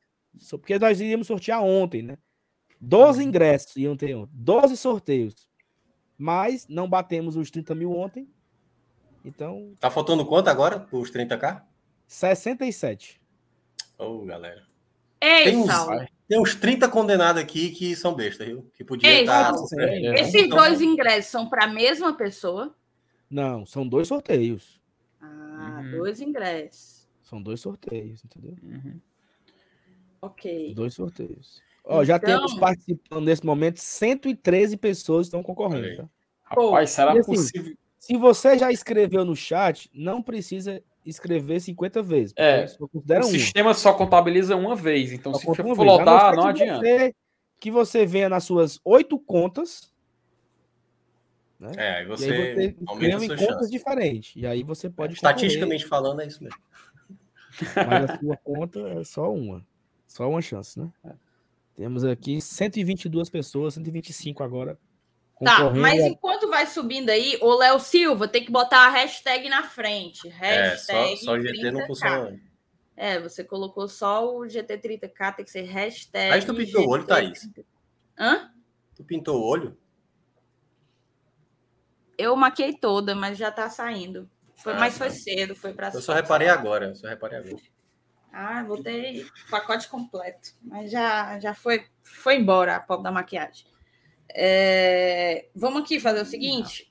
O Minhoca, eu queria só. Depois do, do, sorteio, a gente vai encerrar a live. Eu queria uma última, uma última avaliação tua sobre o que é que falta ao Fortaleza para que a gente consiga, porque vitórias nós já conquistamos, né? Muita gente ficou com a sensação de que o, o, a vitória sobre o Flamengo faria com que a gente virasse a chave, tanto que muita gente criou abuso da, do termo virada de chave, né? Porque o Fortaleza namorou com isso em alguns momentos e acabou não conseguindo engatar uma sequência de vitórias, que é o que eu acho que a gente precisa. Mas o que falta na tua avaliação para o Fortaleza engatar uma sequência? Eu não vou nem dizer vitórias, tá? Porque a gente vai encarar aí um internacional, você mesmo falou, num bom momento. Vem Corinthians, que apesar de não estar num bom momento, é o Corinthians com jogadores milionários e etc. Uhum. Então, a pergunta que eu te faço, o que é, Felipe? Rapaz, a, o Remo acabou de cometer um crime no PV. 2x1. Um. Aos 53 minutos do segundo tempo, ele é, virou o jogo. É... E o Santa, Cruz subiu, e o Santa Cruz ganhou do Retro, 2x1. 2x1. Tá no... E deu 2x2 lá, o Santos e Flu. Mas, mas o, o, na Série D tem mais um mata-mata, né? Dois. Dois. Agora vai para as oitavas. Mas aí. Cara. Então eu Continue, vai. te perguntando o que é que tu acha que falta para o Fortaleza engatar essa sequência de bons resultados. Então, tudo. Não, tô brincando. Não, é. Eu acho que, assim, eu, eu não acho que o Fortaleza vai fazer uma mudança tão radical por enquanto. Não consigo ver uma mudança tão radical. Mas eu consigo ver algumas, alguns pilares que antes me preocupava sendo corrigidos. No gol, acho que Fernando Miguel está passando bem mais confiança e é bom ele estar tá com confiança, embora né, ele tenha às vezes uma sequência de, de lesões, pode atrapalhar. Luan Poli me passa uma certa dúvida se por acaso, e tudo indica que ele vai ser o substituto, né, imediato. Do lado direito, o Brits. Deus queira que sim. É, o Brits entrou muito bem, muito bem mesmo, muito bem, muito bem. E no meio de campo eu tenho dúvidas. Porque, assim, por mim, por mim, eu acho que boa parte da torcida também concordaria comigo nesse ponto. O Tite poderia ser uma opção a mais, entendeu? Dependendo do contexto do jogo. Por exemplo, jogo em casa vai enfrentar Curitiba, né? Vai ter jogo Fortaleza Curitiba na Arena Castelão. Eu entraria com o Tite. É... Mas já num jogo fora de casa, vai se proteger, eu não sei se o Tite é uma peça tão ideal assim, sabe? Porque não é um zagueiro que defende tão bem. Então, eu tiraria o Tite, botaria o Sebadios, sabe? Ou então colocaria o Brits para jogar pelo lado esquerdo, mas eu, eu, tenho receio de colocar o Brits na esquerda do Brits não render tão bem como joga na direita, porque a gente só viu o Brits jogando pelo lado direito. É, e, e, tirar ele de uma possível lateral, né? Por exemplo, trazer mais um lateral esquerdo, se por acaso o Voivoda está mudando, o meio de campo, que na teoria, na lógica do ideal, Hércules e Zé Wellison, mas o Hércules que se lesiona muitas vezes. Resumindo, Thaís, assim, qual é a minha grande questão com Fortaleza? Eu ainda quero ver um time mais confiável. Um time que consegue abrir o placar, como da maioria das vezes fez nesse campeonato, mas que nos minutos finais não precisa levar tanto apavoro, entendeu? Que consiga, num contra-ataque, fazer um segundo gol, sabe? Criou a oportunidade, faz o segundo gol, sabe? Assim, dá uma, dá uma baixada de moral no adversário, entendeu? E às vezes está faltando isso, sabe? O, o, o, cessar, o momento ali do, do ufa mesmo, sabe? E garantir esses três pontos com mais tranquilidade. E aí você consegue imaginar uma segunda vitória. Porque por mais que você consiga ter, por exemplo, vou pegar esse exemplo do jogo do Internacional. Um jogo onde Fortaleza não vence, é, mas apresentando um futebol mais consistente, e eu, se, eu sempre gosto de prezar muito por isso, sabe? Do futebol que se sustente. Porque eu, eu falei isso do jogo do Santos. O jogo, o jogo do Santos, por exemplo, foi um bom jogo do Fortaleza? Não foi. Não foi um bom jogo do Fortaleza. E ali, aquela coisa, a galera que fala, eu prefiro vencer jogando mal. Pois é, mas o vencer é o final, é o resultado final. Quando você não vence jogando mal, a crítica no meio do lombo, entendeu? Então eu prefiro você jogando bem e vencendo. E claro, vencer perdendo, entendeu? Mas acima de tudo, você tem que ter um time jogando bem. Quando o time está jogando mal, o time está jogando muito no risco, aí isso me preocupa. Então, eu acho que para o Fortaleza sair dessa situação, cara, reta final tem que ter aquele efeito multiplicador, entendeu? O que o Fortaleza fez ali naquela reta final de 2020, 2021, sabe? Aquela coisa lá dos sinalizadores, a galera empurrando e tal, tem que ter uma aquele efeito abraçar, entendeu? Tipo, agora é a gente aqui e tal. E ainda não teve esse ponto da virada. Eu acho que ainda tá faltando esse ponto da virada, torcida, jogadores, a galera em cima de. Mas eu acho que a torcida está esperando justamente, isso, talvez, essa é, confiança.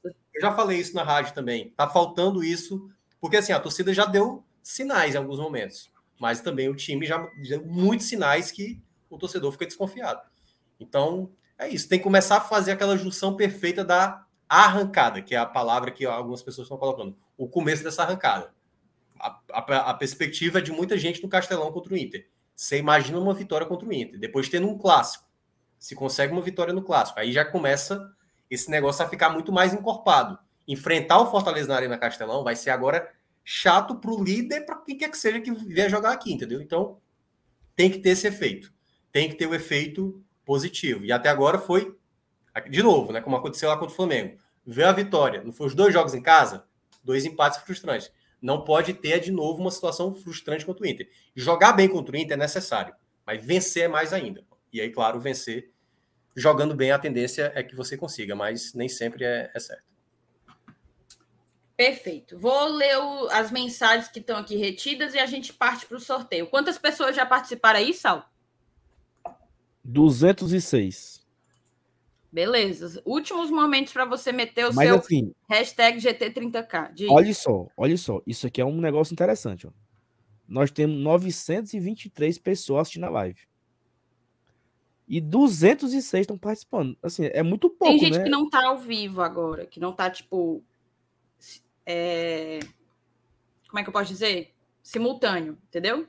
Tá, mas é muita gente, né, que não, que não participa não, do chat. Mas tem gente vivo, que né? muita gente, óbvio, tem muita gente que não participa do chat, certeza. Curioso, assim, é curioso, a gente consegue até, até medir aí, né, a, é. a porcentagem de pessoas. Então. Ó, o Breno Carvalho mandou o superchat pra gente, faz uma hora que o Breno mandou. Breno, tá aqui, viu? Ai, não, eu já tinha lido, né? Eu já leu isso aí. do Breno, verdade. Até as três e meia que o, o Mensagem do Daniel Silvério, também faz um tempinho, um, exatamente uma hora que o Daniel mandou a mensagem. Queria mandar um abraço para a Embaixada de Natal, que me recebeu muito bem ontem para essa vitória incrível. Fã do trabalho do Minhoca. Aí mais um, mais um admirador do trabalho que o Minhoca vem fazendo. Tem quatro pessoas nesse fã-clube até agora, quatro. Tem mais, tem mais. Importante é, importante é ter quatro, pelo menos. Silvestre Holanda, boa noite, bancada.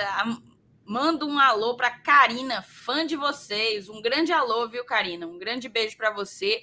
Vou aproveitar o alô que eu estou mandando para Karina, mandar também um alô, um salve, porque ele me pediu um salve para o Carlos Menezes, tá? Então, um grande beijo aí para o Silvestre, para Karina e para o Carlos também. Thaís. Diz. Eu vou ter que ir lá para outra, ó.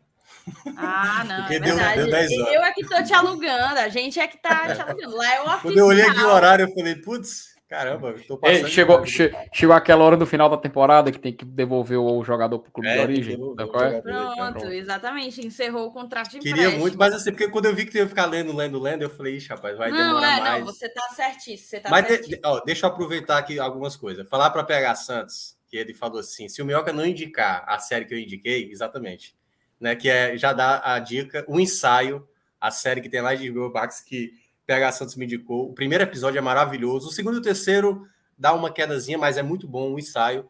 Tá lá na HBO Max. Agradecer, quem foi outra pessoa aqui que até escreveu recentemente aqui, pô. Dessa recente aqui, que agora fugiu. Mas agradecer a todo mundo aqui que. é, o Paulo Sérgio, né? Grande minhoca, estatístico do Leão. Assim, para toda a galera aqui que me acompanha também, muito obrigado. Agradecer a vocês, mais uma vez, pelo convite, certo? Gosto muito do trabalho de vocês. Sempre acompanho, né? Como estava no sábado lá, Thaís e Elenilson. Estava lá ajudando. E é isso. É, precisando, e obviamente a gente tendo mais tempo, da próxima vez a gente vai até o fim da live e na torcida aí para a recuperação do Fortaleza. Tamo junto. Obrigada. Obrigadão, você sabe viu? que a Valeu. casa é sua. Valeu, meu amigo. Obrigado. Obrigadão. Valeu, Minhoca. Rapaz. Mas Vamos só. embora. Vamos Diga. logo aí, ó. Tá Deixa eu só faltando- terminar de ler aqui, ó. Vai. O Lucas Carvalho mandou: Thaís, pelo amor de Deus, na próxima, compre na Freitas Varejo, patrocinadora do Fortaleza. Eu falei o quê, hein? Casas, Casa Freitas. Ah, Eu falei Casas Freitas. É a é força do hábito, tá? Foi na Freitas Varejo. Eu até falei Freitas Varejo no Iguatemi. Não tem nem Casas Freitas no Iguatemi. Eu falei que tinha sido no Iguatemi. Comprei então, lá. Comprei lá, é, eu dei a bola e a Gabi deu a travinha. Estou ansiosa para o próximo craque que o Fortaleza vai formar, Arthurzinho. As ferramentas eu já dei, você sabe, né? Sabe? Agora é com você. Agora é com você. E ainda dei um negocinho pro menino brincar, pro menino ficar inteligente. Ó, Hum.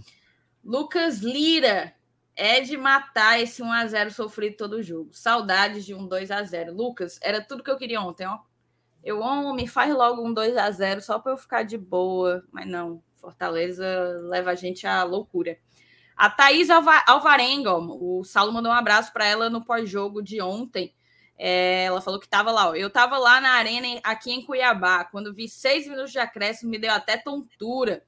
Nervoso demais. Ave Maria, é uma, é uma loucura. Fortaleza, você vai perdendo expectativa de vida a cada jogo.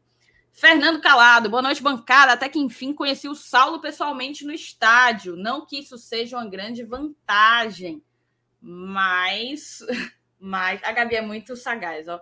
Não que isso seja uma grande vantagem, Fernando, mas que bom que você o conheceu. A Gabi foi quem deu a travinha. Eu dei a bola, a Gabi deu a travinha. E a Gabi disse que o Arthur vai jogar com a tia Helena lá no Vila União. É isso? E o Walter completou aqui, ó. Se puxar o pai, vai ser craque. Então, eu- é o público que tá dizendo, não sou eu, né, Thaís? Então, Então tá. Inf- Informação aleatória aqui, viu? Agora a gente vai ter concorrência na área dos podcasts, tá? Como assim? já é o cruel. Jo- Olha, olha depois lá no grupo de apoiadores do Globo de Tradição, lá, novidade. Só dá uma olhadinha. Não, eu não tenho como olhar porque tem algumas mensagens, tem 100 mensagens ainda para ler. O que foi que houve? Não, o Jael Cruel inaugurou um podcast dele. Eu não acredito, Hum. não. É, Sim, ele, e, e detalhe, ele não reincidiu, ele ainda é jogador de futebol, ainda é jogador do, do rival, mas ele criou um podcast.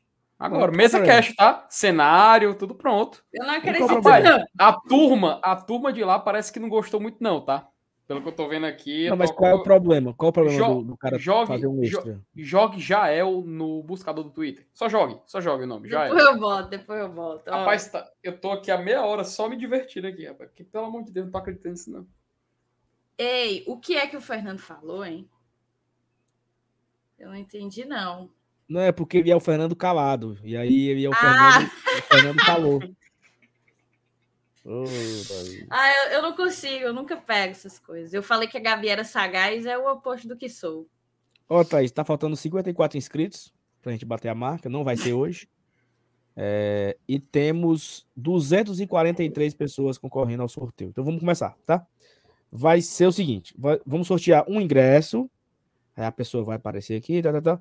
Depois iremos sortear o outro ingresso. Não são dois ingressos para a mesma pessoa. Serão dois sorteios. Cada sorteio de um ingresso. Então, se você quiser levar seu acompanhante, você vai e compre o da outra pessoa. O seu tá de graça e você compra outra pessoa. Se por acaso você for sócio, você vai com o seu cartão e você dá o seu ingresso que você ganhar aqui para uma outra pessoa à vontade. O Fortaleza não divulgou ainda os preços, saberemos amanhã. Para ficar claro, iremos sortear o ingresso mais barato.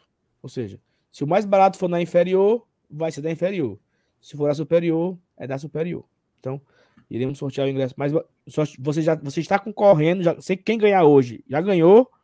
Quando o Fortaleza divulgar os preços, que deve ser amanhã, porque amanhã vai abrir o check-in, então você já vai ficar sabendo qual ah, vai ser Saulo, o. Só uma observação, só uma observação.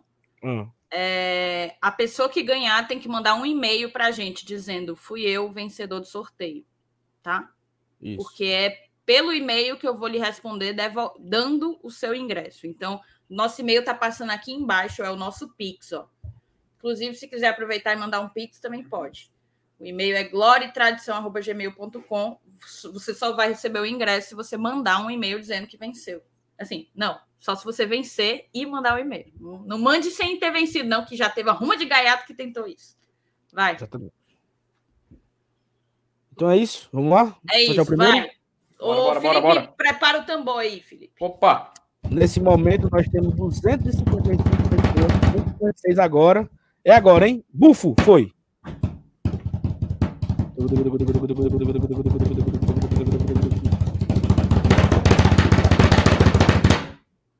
De Cavalcante. Eu acho que esse cara ganhou. Ele ganhou a capinha.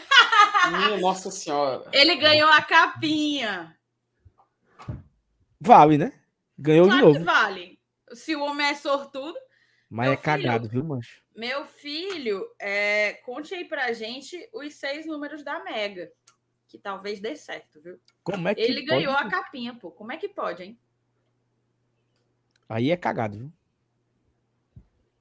Mas enfim, ganhou, ganhou. Tá aí, o sorteio é sorteio. Não tem negócio de marmelada, não. Certo? De Cavalcante, mande de novo o um e-mail lá pra Thaís. E confirmando lá que você existe. E aí, nesse e-mail, a Thaís vai responder já com o ingressozinho, QR Code, para você passar na arena, lá no Castelão no domingo, tá? Vamos pro próximo? Já posso Vamos ir? Vamos. Tuco. Vai, Vamos lá. Tuco, tuco, tuco, tuco, tuco, tuco, tuco. Travou, foi? Não. Ah. Lúcia, Helena. Lúcia Helena. Uma menina, finalmente. Finalmente. Lúcia Helena ganhou. Olha só, rapaz. Lúcia Helena, parabéns a Lúcia Helena e ao D Cavalcante, né? Os dois vencedores Exato. dessa uhum. nossas. Começando a semana de sorteios, tá? Se Lembrando que dia... amanhã, se bater mil likes, mais dois. Exatamente. Se, se bater, bater dois mil likes, likes amanhã... quatro. Exatamente. A cada dois mil likes que a gente conseguir, a cada mil likes na live, a gente vai sortear dois ingressos. Então, até sábado, todo dia, é que nem é que nem Popaganha aqui. É o novo Popaganha. Totolec. Todo dia vamos sortear dois ingressos até sábado, se a gente bater mil likes todos os dias, tá? É, Thaís, vamos encerrando a live com 54. Tá faltando 54 inscritos. Vamos ter fé que amanhã a gente bate isso, né? Que, tudo certo? Tudo bem? Tudo legal? Tudo top. Vamos embora. Galera, muito obrigado a todos pela presença aqui, pela interação, pela quantidade de likes, mais de 1.200 likes. Ganhamos uns 50 seguidores hoje. Quem mandou superchat também, muito obrigado. Já começa o mês aqui com o superchat. E a gente volta amanhã de manhã, tem vídeo às 8 horas, amanhã às 8 horas da noite. 8 horas da manhã tem vídeo, 8 horas da noite tem live. E você sabe, conteúdo aqui do Gol de Tradição, debater na semana, uma semana livre, para o Fortaleza, para treinar, para se preparar para o jogo do Internacional. E é isso. FT, tamo junto. Tá aí, Agradecer aqui ao Pix do Arlindo. Espera aí que eu vou descobrir o resto do nome Opa. dele, para não... Né? Arlindo Cruz. Arlindo Sobral. Obrigada, viu, Arlindo? Arlindo Sobral. Tamo é junto. isso. Valeu. Show? Bora lá. Bora. Galera, tamo junto. Até amanhã. Tchau, tchau. Beijo. Ó, oh, Quem não é inscrito ainda, se inscreve, compartilhe para todo mundo se inscrever. Falta só 45 agora. Tchau, beijo.